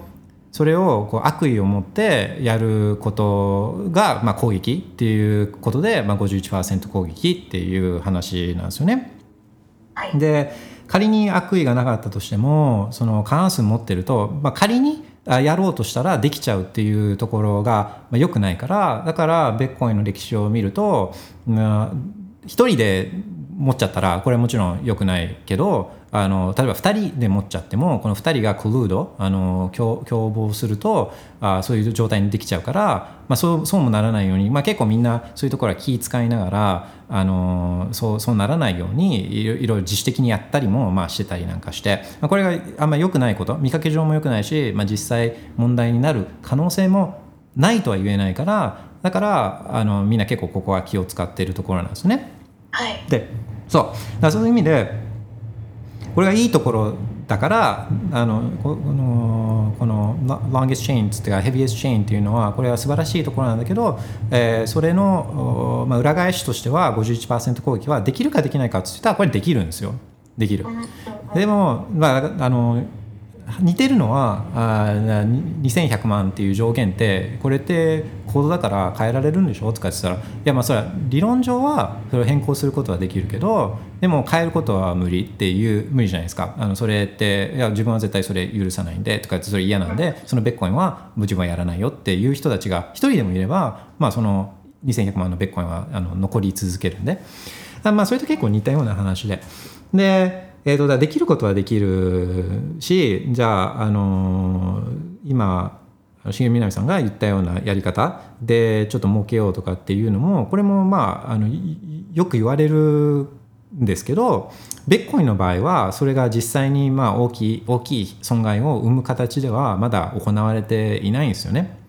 で行われていなくてでそれはもう圧倒的に、まあ、みあの重みなみさんもおっしゃってましたけどあの圧倒的にベッコインのこのハッシュハッシュレートがあ高すぎてまずその攻撃者はこれをあのさっきのと取引所の例はあの結構いい面白い話だからあのこれを例にとるとあの裏で自分のまずお表上はこの取引所にななんちゃらこあそうねベッコインを送るっていう取引をやるんだけどその裏ではそのベッコインを取引所に、えー送らない状態のこのチェーンっていうのをこれをずっと作り続けなきゃいけないですよね。で1ブロックやるにもベッコインの場合はもう本当何億円とか多分かけなきゃいけないと思うんですけどこれをだからずっとその取引所にベッコインを送って別のシェッコインに変えてそのシェッコインを引き出してっていう間もずっとこうやらなきゃやり続けなきゃいけないんですよね。だからワンブロックの間だけやりやればいいってわけじゃなくてこれをもうまあ1時間とかあの取引所ってそうそう取引所って送るときにえー6 confirmations とか今だったらどれぐらいなんでしょうね。昔はよくベッコインって6 confirmations 取引所でこの6回コンファメーションがつかないと入金扱いしてくれなかったんですけど今ってどれぐらいかってあの宮根さん知ってます？ああそれは知らないですそうああるんですよ。その何コンファメーションないとその取引所の中でトレードはできないっていうのがあって、まあ、昔は6だったんです。けど今はどれぐらいかちょっと分かんないですけどあのだ例えば6 confirmations だった場合取引所を例えばバイナンスに送る。バイナンス結構早かったな、あまあ、例えばバイナンスに送って6 confirmations 待たなきゃいけないって言ったらこの1時間の間ずっとそのお金を何億円って払ってこの51%攻撃をずっと裏でやっとかなきゃいけないですね。自分のチェーン作って、でなんとかシェックコインに変えてそのシェックコインを引き出してでいよいよあ1時間ぐらいこのお金をかけて、えーマイニングし続けたチェーンをこう世の中に出してこれをロンゲスチェーンにする、えーして逃げ切るっていうそういうことじゃないですか。それをこう長い時間にわたってやるのがまあコストもかかるしあのっていうのでまあ現実的じゃないですねベッコインの場合は。でもでもこれはあのこれは他のシェックコインあのプーフ・オブ・ワークのシェックコインではこれよくあったんですよ。最近もう聞かなくなっちゃいましたけどあのもうみんな多分そそれらのシェックコインがあまりにも価値なさすぎてこの51%攻撃さえやる価値がもうなくなっちゃったからもうあんまりやらなくなっちゃったのかもしれないですけどむ昔は昔でも結まあ4年とか多分4年ぐらい前とかはこういうのが他のシェックコインチェーンでプーフ・オブ・ワークチェーンでよくあったんですよ。はい、でそれはあのーそのハッシュレートをこうかん簡単に借りてこれるんですね。ベッコインの場合は高いんですけどそのシェッコインの場合は多分1時間とかあもう数十万円とかでこうハッシュレート借りてこれるんですよ。そのあの10万もいやもっと安い。多分多分まあ物によっては安い、まあ、あの価格が単価が安いあのシェックコインであればあるほどこのハッシュレートを借りてくるのってめちゃくちゃ安いんですね。でもそれってあのそのシェックコイン自体に価値がないからあのそれを別のコインに変えるっていうことも、まあ、なかなかできなかったりもすると思うんですけど、まあ、それなりにこの市場があって他のコインに変えられて取引所とかでも取り扱いがあるコインだったとしてもベッコイン以外のものってすごい安い金額でハッシュレート借りてこれるんですよね。だからそそれをその手法を使ってハッシュレート借りてきてえどこだっけなえっとねナイスハッシュだったかなえっとえあのし南さんののリサーチでナイスハッシュって出てきました？聞いたことがあります。調べたことがあ多分ナイスあそうそうそうナイスハッシュ Lending Cryptocurrency Platform for Mining つってこうハッシュレートをこう借りてこれるんですよね。で借りてきてうあのそれで51%攻撃をやるんであのマイニングプールにお金があの宮見さんが言ってたあのマイニングプールがお金くれないかもしれないですねこれはマイニングプールにお金が行くんじゃなくて取引所から自分のウォレットにこのあのシェックコイン交換した別のコインっていうのをあ、まあ、ベッコインとかを自分のウォレットに送るからあのマイニングプールが払ってくれないとかっていうリスクはあんまないんですよね。そうそうだからこれは、えー、51%攻撃はまあ理論的には可能でベッコイン以外のあのチェーンではあ今はどっちどうか分かんないですけど昔はめちゃくちゃ良かったそういうシェックコインでは。ででだからあのプーフ・オブ・ワークよくあのプーフ・オブ・ワークは結局一つしか残らないっていうのはここういうところにも表れていて結局やっぱ一番プーフ・オブ・ワーク集まったところがセキュアでそれ以外のものってもう定義からしてセキュアじゃないんですよね。うん。でだからやっぱビットコインでまあイイーテリアムなんかもあのそうそうあのまあもう今だからプーフ・オブ・ワーク諦めちゃったじゃないですか。まあいろいろ理由はイーテリアムの場合はあるけれども、まあ、そういうのも一つの側面だったりするとは思うんですよね、まあ、あまりにもビットコインがすごすぎる。であとそう。でベットコインで言うと、えーじゃあ、まあ、理論的に可能なんだったら、まあ、今のこの例えば取引所を騙して二重支払い的なやり方で取引所を騙して、えーコインを盗むっていうやり方も一つあるしあとあの南さんが言ってたショートするちょっとなんかその問題を起こしてでその間、まあ、価格が下がるから51%攻撃を受けたってなると価格にも、まあ、当然マイナス影響で出るあの可能性の方が高いから。だからあのそれを狙って空売りをししとくとかあのそういうそういう利益のためにやる人たちはそういったコストが高いからっていうのでディトーっていうかあのあの牽制牽制することができるじゃないですか。でも利益目的純粋だ純粋に利益目的の人たちはむしろいいいいんですよ。ほっといて。あの純粋利益目的の人たちはあの、まあ、そういったベベッコインを攻撃するコストとのこのバランスで決めるからコストが高いからベッコインの場合はだからまあ攻撃しないとかあのいうのがあるんで、えっと、そこはまあいいんですけどあのより立ちが悪いのがコスト度外視でベッコインを攻撃する人たちですよね。でこれがよく言われるのがだから国とか国レベルであの国がベッコイン禁止したいというかベッコイン壊したいようなそういう思いがある、まあ、国は無限にお金がすれるからだから国って、まあ、そういう意味で長期にわたってお金をすり続けてやろうと思えばベッコインをまあ攻撃し続けることってまあ理論的にはあるからそれを結構みんなあの、まあ、怖がるっていうかそっちを怖がるんですよね。でこれもあのまあ面白いのはあ、まあ、いくつかそれって対策はあるんですけど一つのこの一番、えー真っ先に出てくる対策対策っていうかそれをこう牽制するのがこれがやっぱマイニング機材っていう、まあ、物理的なものなんですよねまずエネルギーをまずあの国がやろうとしてもエネルギーを買ってこなきゃいけないじゃないですか国国自体が。はいでだからこれもリアルなコストがあってエネルギーをまず調達してでこれもエネルギーのまんまだったら役に立たないからこれをベコインを壊したいんだ51%攻撃したいんだってこれをハッシュパワーに変えなきゃいけなくて。でハッシュパワーに変えるためにはこれ ASIC が SHA-256 対応の ASIC が必要になってくるんですよね。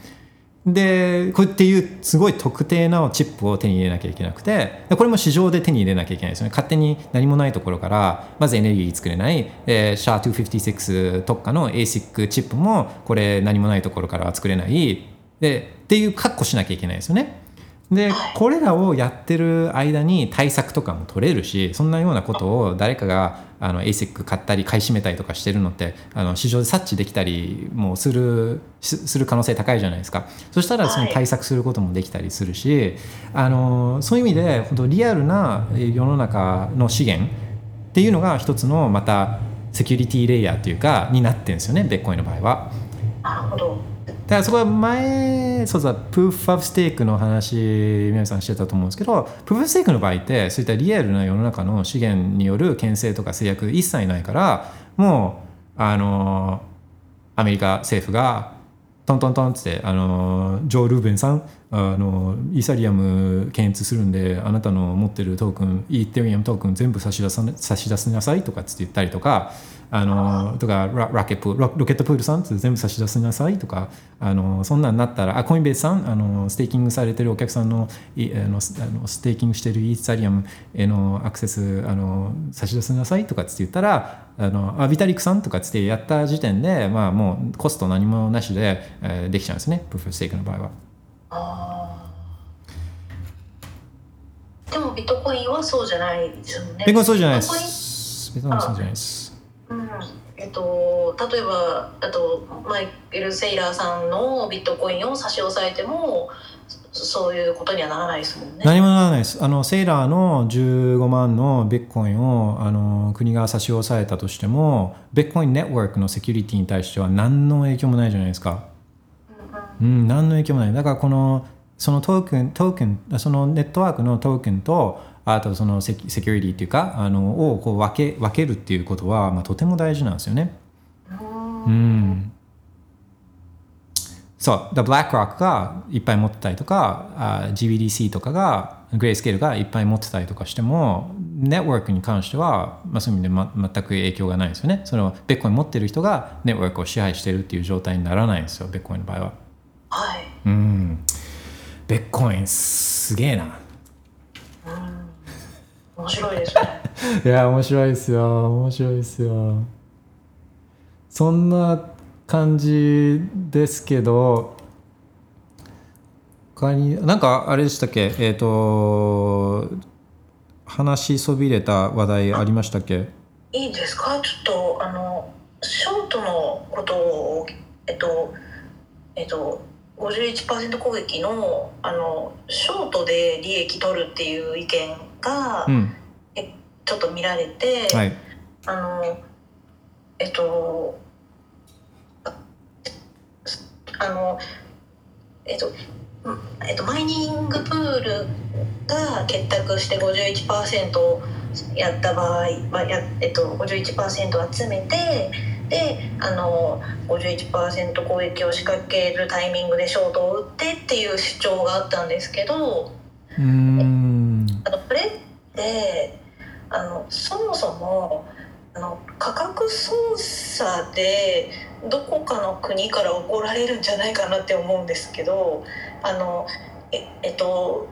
今までのそのか昔のアルトコインの51%攻撃っていうのは多分その個人とかその犯人が分かってないと思うんですね。うんちょっとあのけどもしビットコインのマイニングプールがそんなことをしたらそのすぐそのあマイニングプールが仕掛けたからあの価格操縦であのなんか法法に触れるんじゃないかなって思っちゃったんですけどうん。マイニング、まあ、これも、まあ、可能性はゼロじゃないんですけどでもこれに関してはあんまりそのそんなにあの心配っていうかしてなくて結局このマイニングまず空売りする人たちっていうのは自分の利益のためにやろうとしてる人たちの部類に入るじゃないですか。この人たちっていうのは自分の利益のためにこれをやってるからあんまりそんな気にしなくていい部類に入るんですよ。でマイニングプールっていう人たちも、まあ、このマイニングプールをやることで、まあ、ベッコインだ要は乗っかってベッコインのおかげで儲けてるわけですよね。でだからこの人たちってだそれで51%アタックをベッコインにやったらベッコインのあの価値が下がっちゃうんでベベッコインダメにしちゃったら自分たちの飯の種も潰すことになりかねないわけですよね。はい。そうだからこういう人たちは、まあ、そういったあのあのあのなんていうんですか？えっ、とえー、あ言葉が出てこないですけどそのそこ自然に自然にこうそういうそういうのは牽制されるようになってるんですね自分の利益を求めればあなんかこう長期的にマイニングプールやってた方がベッコに乗っかってマイニングプールやってた方が明らかに儲かるんだからそんなアホなことをあのそういった、えー科学操作でえーちょっとトラブルに巻き込まれるようなリスクを冒してまで短期的な利益のためにやることはやめとこうって普通の人は思うんですよね。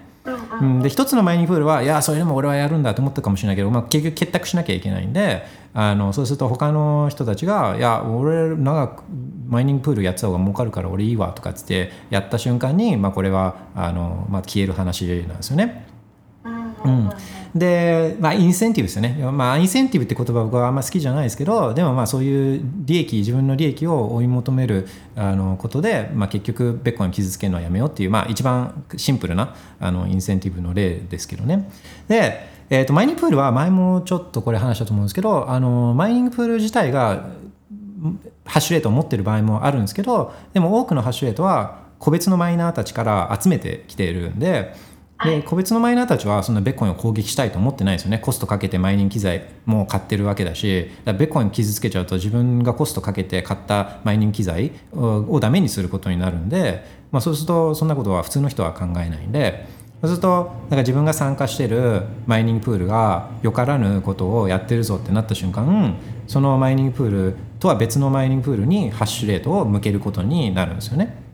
はいでこれマイニングの場合はベッコインのマイニングの場合はこのハッシュレートのこの切り替えっていうのが瞬時にできるからえーだ悪さをしているマイナー A から悪さしてないマイナー B に切り替えることが瞬時にできるんでそういった悪さをしだした時点でペッてあのハッシュレートを別のマイナーに善良なマイナーに振ればいいだけなんですよね。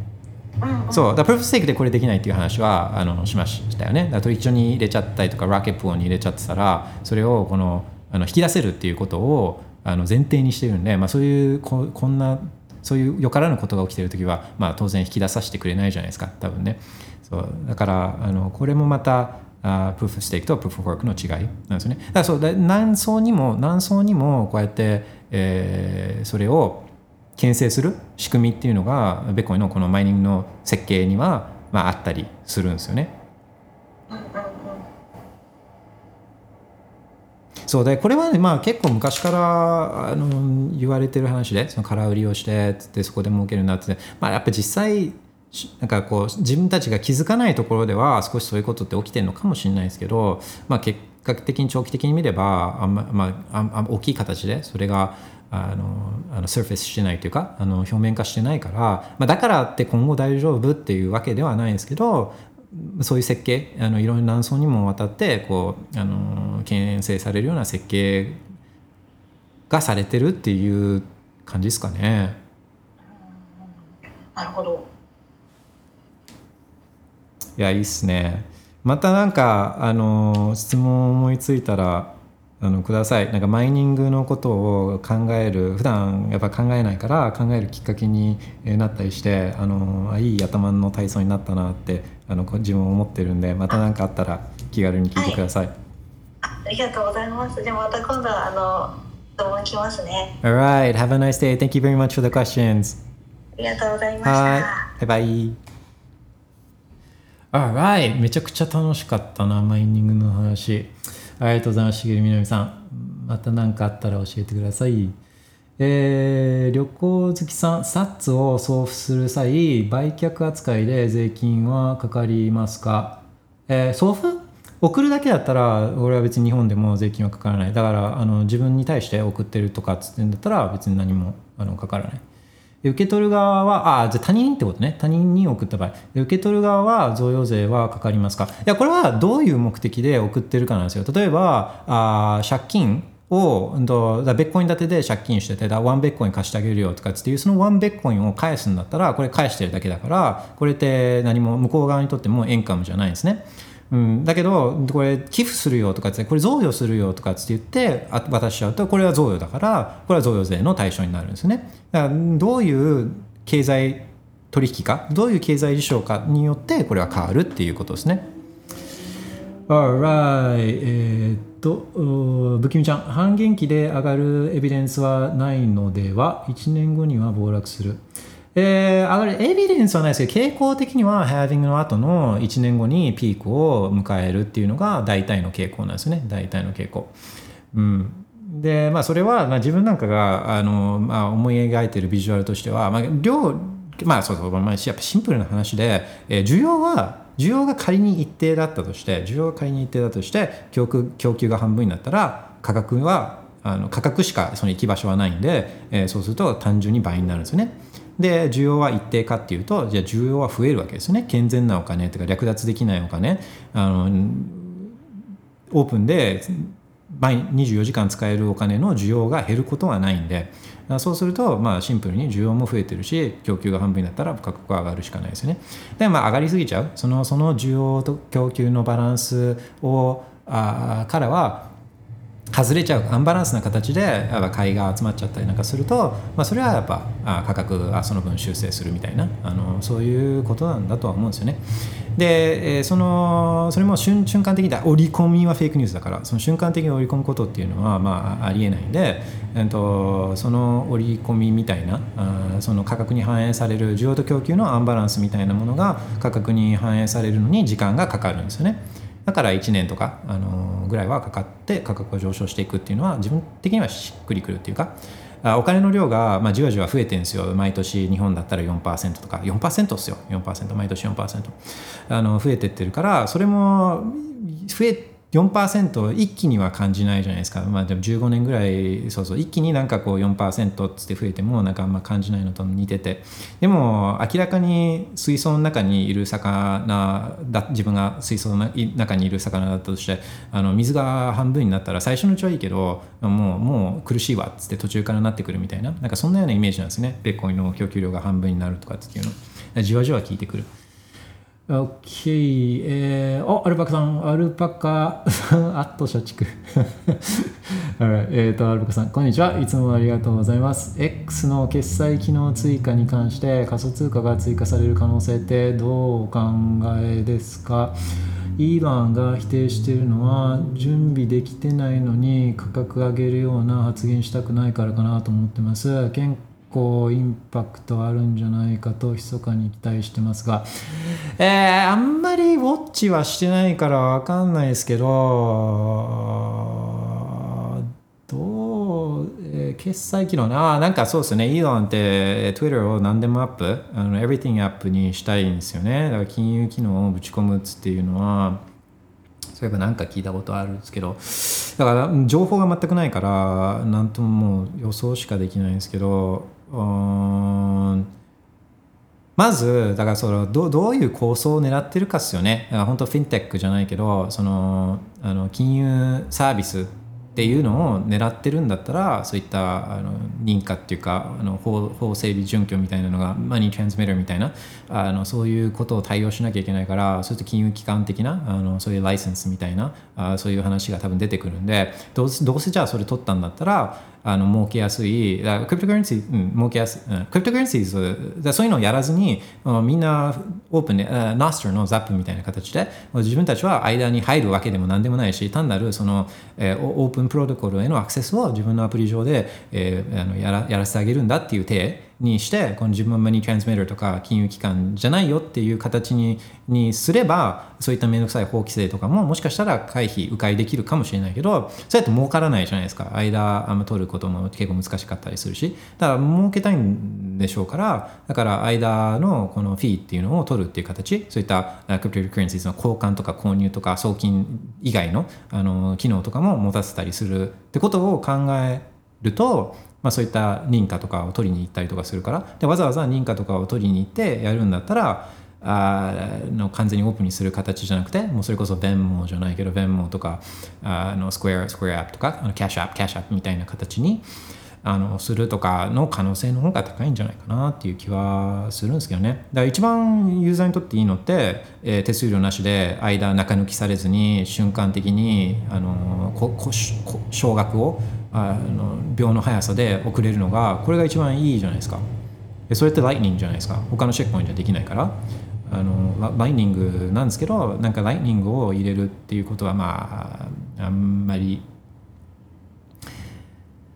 うん。まあ入れたらすごいですけどね。入れたらすごい、まあ、ジャック・ドーシーとイーロンは連絡取ったりするからジャックがまあ話してまあでもねなんかどうすかね。どうかな。そうライニングとかが入ったらあいいなとは思いますけどね。えー個人的にはスターリンクとスマートカーとクリプト握るとか時代の覇権を抑えるに近いと思っていて X 買収もその布石かなと思ってますがいやちょっとね Twitter の買収に関してまあ基本的に自分はいやイーロンの話はまあまたしてもいいかなと思うんですけどまあやっぱり地球上で一番金持ちなんだからまあなな何かはやっぱ面白いところって一つじゃなくていっぱい面白いところはあると思うんですけど基本的にイーロン嫌いなんですよね、えーイーロンはあんまり好きじゃない。あのちょっとリバタリアン自由主義者の側面見せるけど全然じゃないですか。やってることを見なきゃいけないからやってることは全然自由主義者でも何でもなくて。でイーロンやテスラとかねあの株のパフォーマンスはいいけどああ,、まあ、あんなもん、まあ、全部イランがやってることって全部結局補助金というか人の金を奪ったものを自分の美術に突っ込んでやってそれそれを、まあ、もう世界一の金金持ちになってるからそれをすごいうまくやってるっていうのはもちろん分かりつつもやってることはあの補助金ビジネスなんで。でまあまあマジ本当テスラみたいな補助金がなければ電気自動車みたいに補助金がなければ立ち行かない技術みたいなのがこんだけ蔓延しちゃったのって、まあ、そういう意味でイラン市場を歪めちゃってる部分もあると思うんですよね。あのだからまあいいと思うんですけどあのいいとは思わないですけど自分のお金でやるんだったらいいですよでもでも速攻潰れてるんですよねそんなんでテスラなんか自分のお金でやってたら。そうだから、まあ、テスラも好きじゃないし、えーそういう意味で好きじゃないしイランやってることは別にすごいとは思うけどすごいとは思うけどだななんですけど、あのたまにこう自由主義者の心をくすぐるようなことはやっぱ言うんですよねそれが立ち悪いっていうか、まあ、ベッコイン買った時もああれも、まあ、すごいなと思ったけど結局くすぐられただけじゃないですか。でドージあって、まあ、シェッコインなんでもう本当ドージを押す理由なんか本当にまあまあイーロン自体はねそういう意味であのいろんなもともといじめられっ子だったのね。昔の写真なんか見ると本当にいじめられっ子典型的なみたいな感じで今今でこそねあんなマッチョであの、まあ、ちょっとかっこいい感じすらするあのおじさんになってるけど。とかイーロンってあれですねあのえー6回ぐらい離婚と結婚繰り返したりするんですね。で子供12人いたりとかして、まあ、だからあの やっぱ普通じゃないのは普通じゃないんですけどあのそうそうそうそう。あーだからそうで Twitter を買ったのも表現の自由とかっつって言ってるけど、まあ、それもあ、まあ、話半分で聞いといた方がいいしあー、まあ、高値掴みするから途中で逃げたくなったりとかあの途中からバックアウトしようとしたじゃないですか。でもバックアウトできないから結局買ってみたいなあとかもやってるし、うん、ちょっと分かんないですね。イーロンに関しては。うん派遣ね。派遣を抑えるに近いね。うんスターリンクね。まあね、スターリンクとかに関しても最初ウクライナとか、まあ、ウクライナもまだなんか変な感じになってるじゃないですか、まあ、やっぱ戦争、うん、ねなんかうんね、難しいですね。イーロンのそういえば本が出たんですよね、最近。なんかもう600ページぐらいの本があの出て、えっ、と、アロバイオグラフィーじゃなくて、バイオグラフィーかな。あのそれはちょっと読もうかな。読んでやっぱイーロンっていう世界一金持ちだけどでいいこともくす心くすぐるようなことも言うけどやってること言ってることとやってること違くてみたいな。なそういうイーロンのもうちょっと、うんちょっと興味湧いてきたな。本ちょっと読もうかなと思います。あのイーロンの本。OK、えー、横関さん、ベッコインで被災地に寄付するのも税金かかってしまいますか？税金はあれなんですよ、あの税法ルールがいろいろあるんで、その受け取り側がそれをあの益金に、えーししなしなくてもいいような、そういう、えーそういうエンティティかどうかとか、受け取る側の話もあるし、あと、その寄付金が控除できる対象とかっていうのも、あのそういう何ランクあるんですね控除できないところもあれば100%控除できたりとか部分的に控除できたりとかするあのそのあの寄寄付先に寄付先によってですね税制メリットみたいなのがあるかないかとかっていうのも分かれてたりするんでそのそれはちょっと一回調べないといけないけどその何もそういった認定受けてないようなところとかに寄付しちゃうとまず自分はそれ控除できなかったりとか相手はそれを益金にしなきゃいけなかったりとかっていうまあ複雑なんで、あのこれは調べた方がいいんですけどねでも自分が稼いで税金も払ったお金を困ってる人に渡す渡したお金の中から誰が権利をあってそれを税金っていう形で略奪する権利を誰が持って持ってるんですかっていう話ですよね。税金はまあおかしいんですよ。OK、えーアルパカさん、スターリンクとスマートカーとクリプトを握れば世界を取れるかなと思ってます。まあ、世界を取るっていうのはどういうことなのかにもよるとは思うんですけどね。あ、えっ、と、スターリンクとスマートカーとクリプトを握れば新興国のインフラ全部取れるかなと思います。そうですね。だそれを新興国にぶち込んでいって、売り込んでいって、で新興国お金もないから、それ借金付けにして、で、その借金を返せなくなるんですよね、その新興国は。借金の担保として、そういった資源とかですね、レアアースとか原油とか、あのそういうものをあの担保として持ってたりとかなんかして、えーでそういうところから資源を略奪していくっていうのが、まあ、あのワールドバンク世界銀行とか WEF とかあのがやってるようなことなんで、うん、まあそういう考えそうなことですよねそういうこと。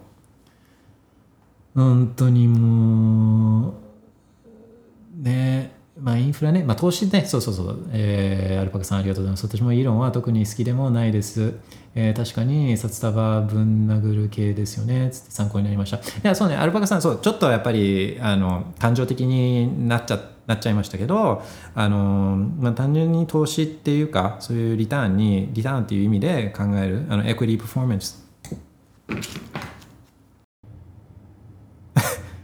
えちょっと聞こえますか？あの聞こえてたらアクションお願いします。充電まさかの充電切れでした。で今再入室したんですけどこれ聞聞こえてますかね？あれは聞こえてないかな。ちょっと聞こえてたら誰かアクションお願いしたいんですけど。あこえてる ?Thank you しげりみなみさん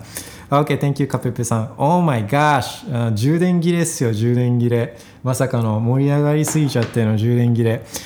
おーそんなに話してたの？えー、1時15分スタートだから。あまあでも2時間か。OK sorry guys. あのちょっとこっち側の、うんせいですね。申し訳ないです。えーそうそうそう。だからアルパカさんのイヤーの話してたね。とリターンの話っつっていうことですよね、まあ、れでそう冷静にリターンだけっていうのを見ればっつっていう話をしてたんですよね。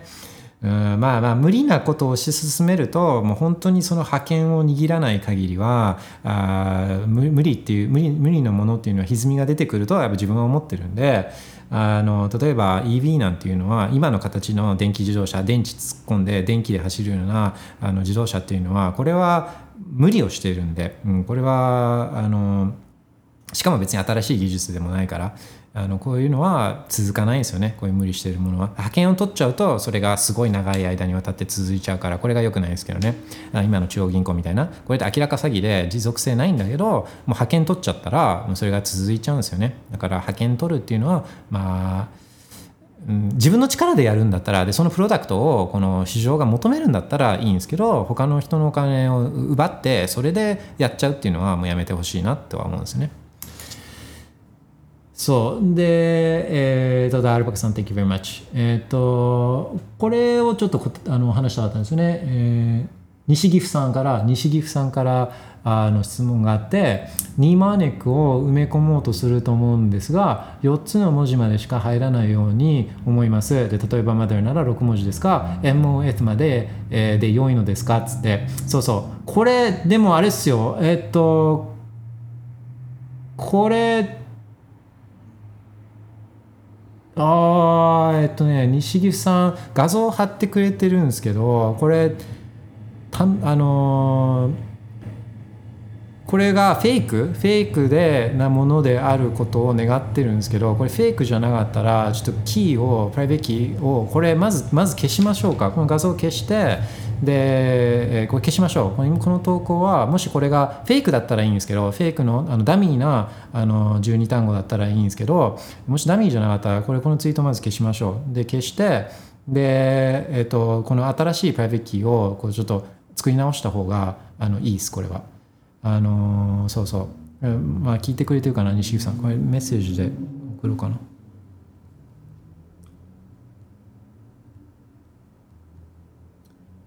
えーっ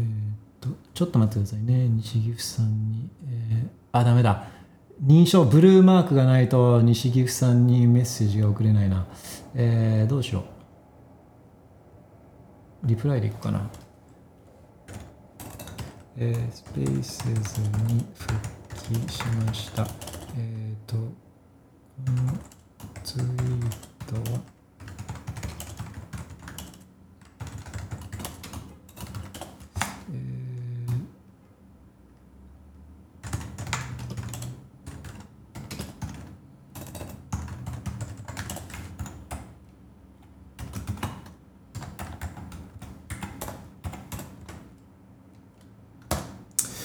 あだああ、オッケー、消してくれてるな。オッケー、オッケー、よかった、よかった。うんと、そうそう、これは、あの、消してくれてるのと、あもしね、西岐阜さん聞いてたら、これ新しくプライベートキーを、あの、作り直して、あの、使った方がいいですね。で、えっと、そうそうそう。まあ、理由はまあまた今度別の機会に話すとして、えーまずこの4文字途中までしか入らないタイプのこの、C、鉄のプレートをの写真だったんですね。途中までしか入らないやつ。例えば、えー、と mother だったら MOTH しか入らないっつって。でそれで大丈夫なのかっていう話なんです。これこれ大丈夫なんですね。この Web39 の単語のあのっていうのはこうきあのもう決め決められてて。で最初の4文字さえ分かればもうそかかかぶるぶつかるような言葉は他にないから例えば今の例だったら mother だったら MOTH まで入れた時点でもうこれは mother なんだなっつっていう、まあ、ぶつかる衝突する単語が入ってないからこれはその最初の4桁あ4文字が分かってれば大丈夫。そうちょっとね不安にはなりますけどね。で、ウォレットは、まあ、例えば4文字まで入れたらあのあマドヤだなっつっていうふうに、あの勝手に判断してくれるんででそれができなくて全部自分で打ち込まなきゃいけないタイプっていうのはこういうの場合はあの辞書をあのその Web39 の使われてる単語の辞書があるんで、えーその単語帳から MOTH でああマドヤだなっつって自分で引っ張ってくれるんでこれもまあね大丈夫。OK あよかった。西口さん聞いてたね。うん。OKOK そうね。これそうね。これね。であのあれですね西口さん聞いててくれてるみたいだけどここには出てこないですね。今スペースの画面には出てこないからあのあれなんですね。まあ聞いてくれてることをあの、まあ、期待しつつ言うんですけどそうそう。だ今話したように最初の4文字だけ入ってても OK なんですけどあこれこのタイプまあもう買っちゃったらこれ大事に使うのがいいとは思うんですけど、えー、と話前さっき話したようにこれコマが抜けるタイプだからあのついつい新しいのを作ったら昔のはあもう抜いちゃえっつってもったいないから再利用しようっていうふうには考えない方がいいです、まあ、再利用するにしても、うん、と元のやつは紙に今度はじゃあ書いて解いとくとか、まあ、これでもいいと思うんですよね。紙に書いとくっつって。あのちょっとランク下げてセキュリティのランク下げて紙に書いとくっつっていうので再利用するのはいいかもしれないけどあの過去のウォレットっていうのはこれはもう場所も取らないからあの使わなくなったやつとかももうとりあえずキープしとくっていうのが正解なんですよね。これはサトシナカモトも言ってるから。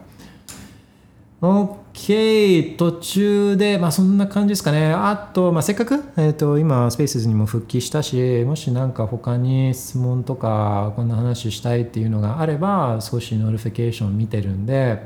あのお願いします。ああいやびっくりしましたよ電池切れは。うん。なんかこう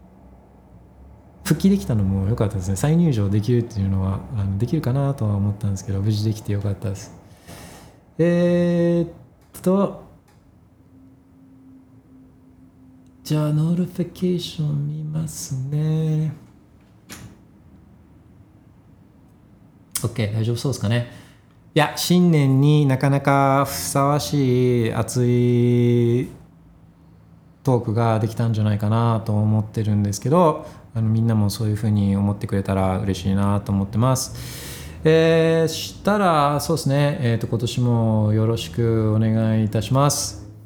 Have a wonderful day. Bye Bitcoin. Bye bye.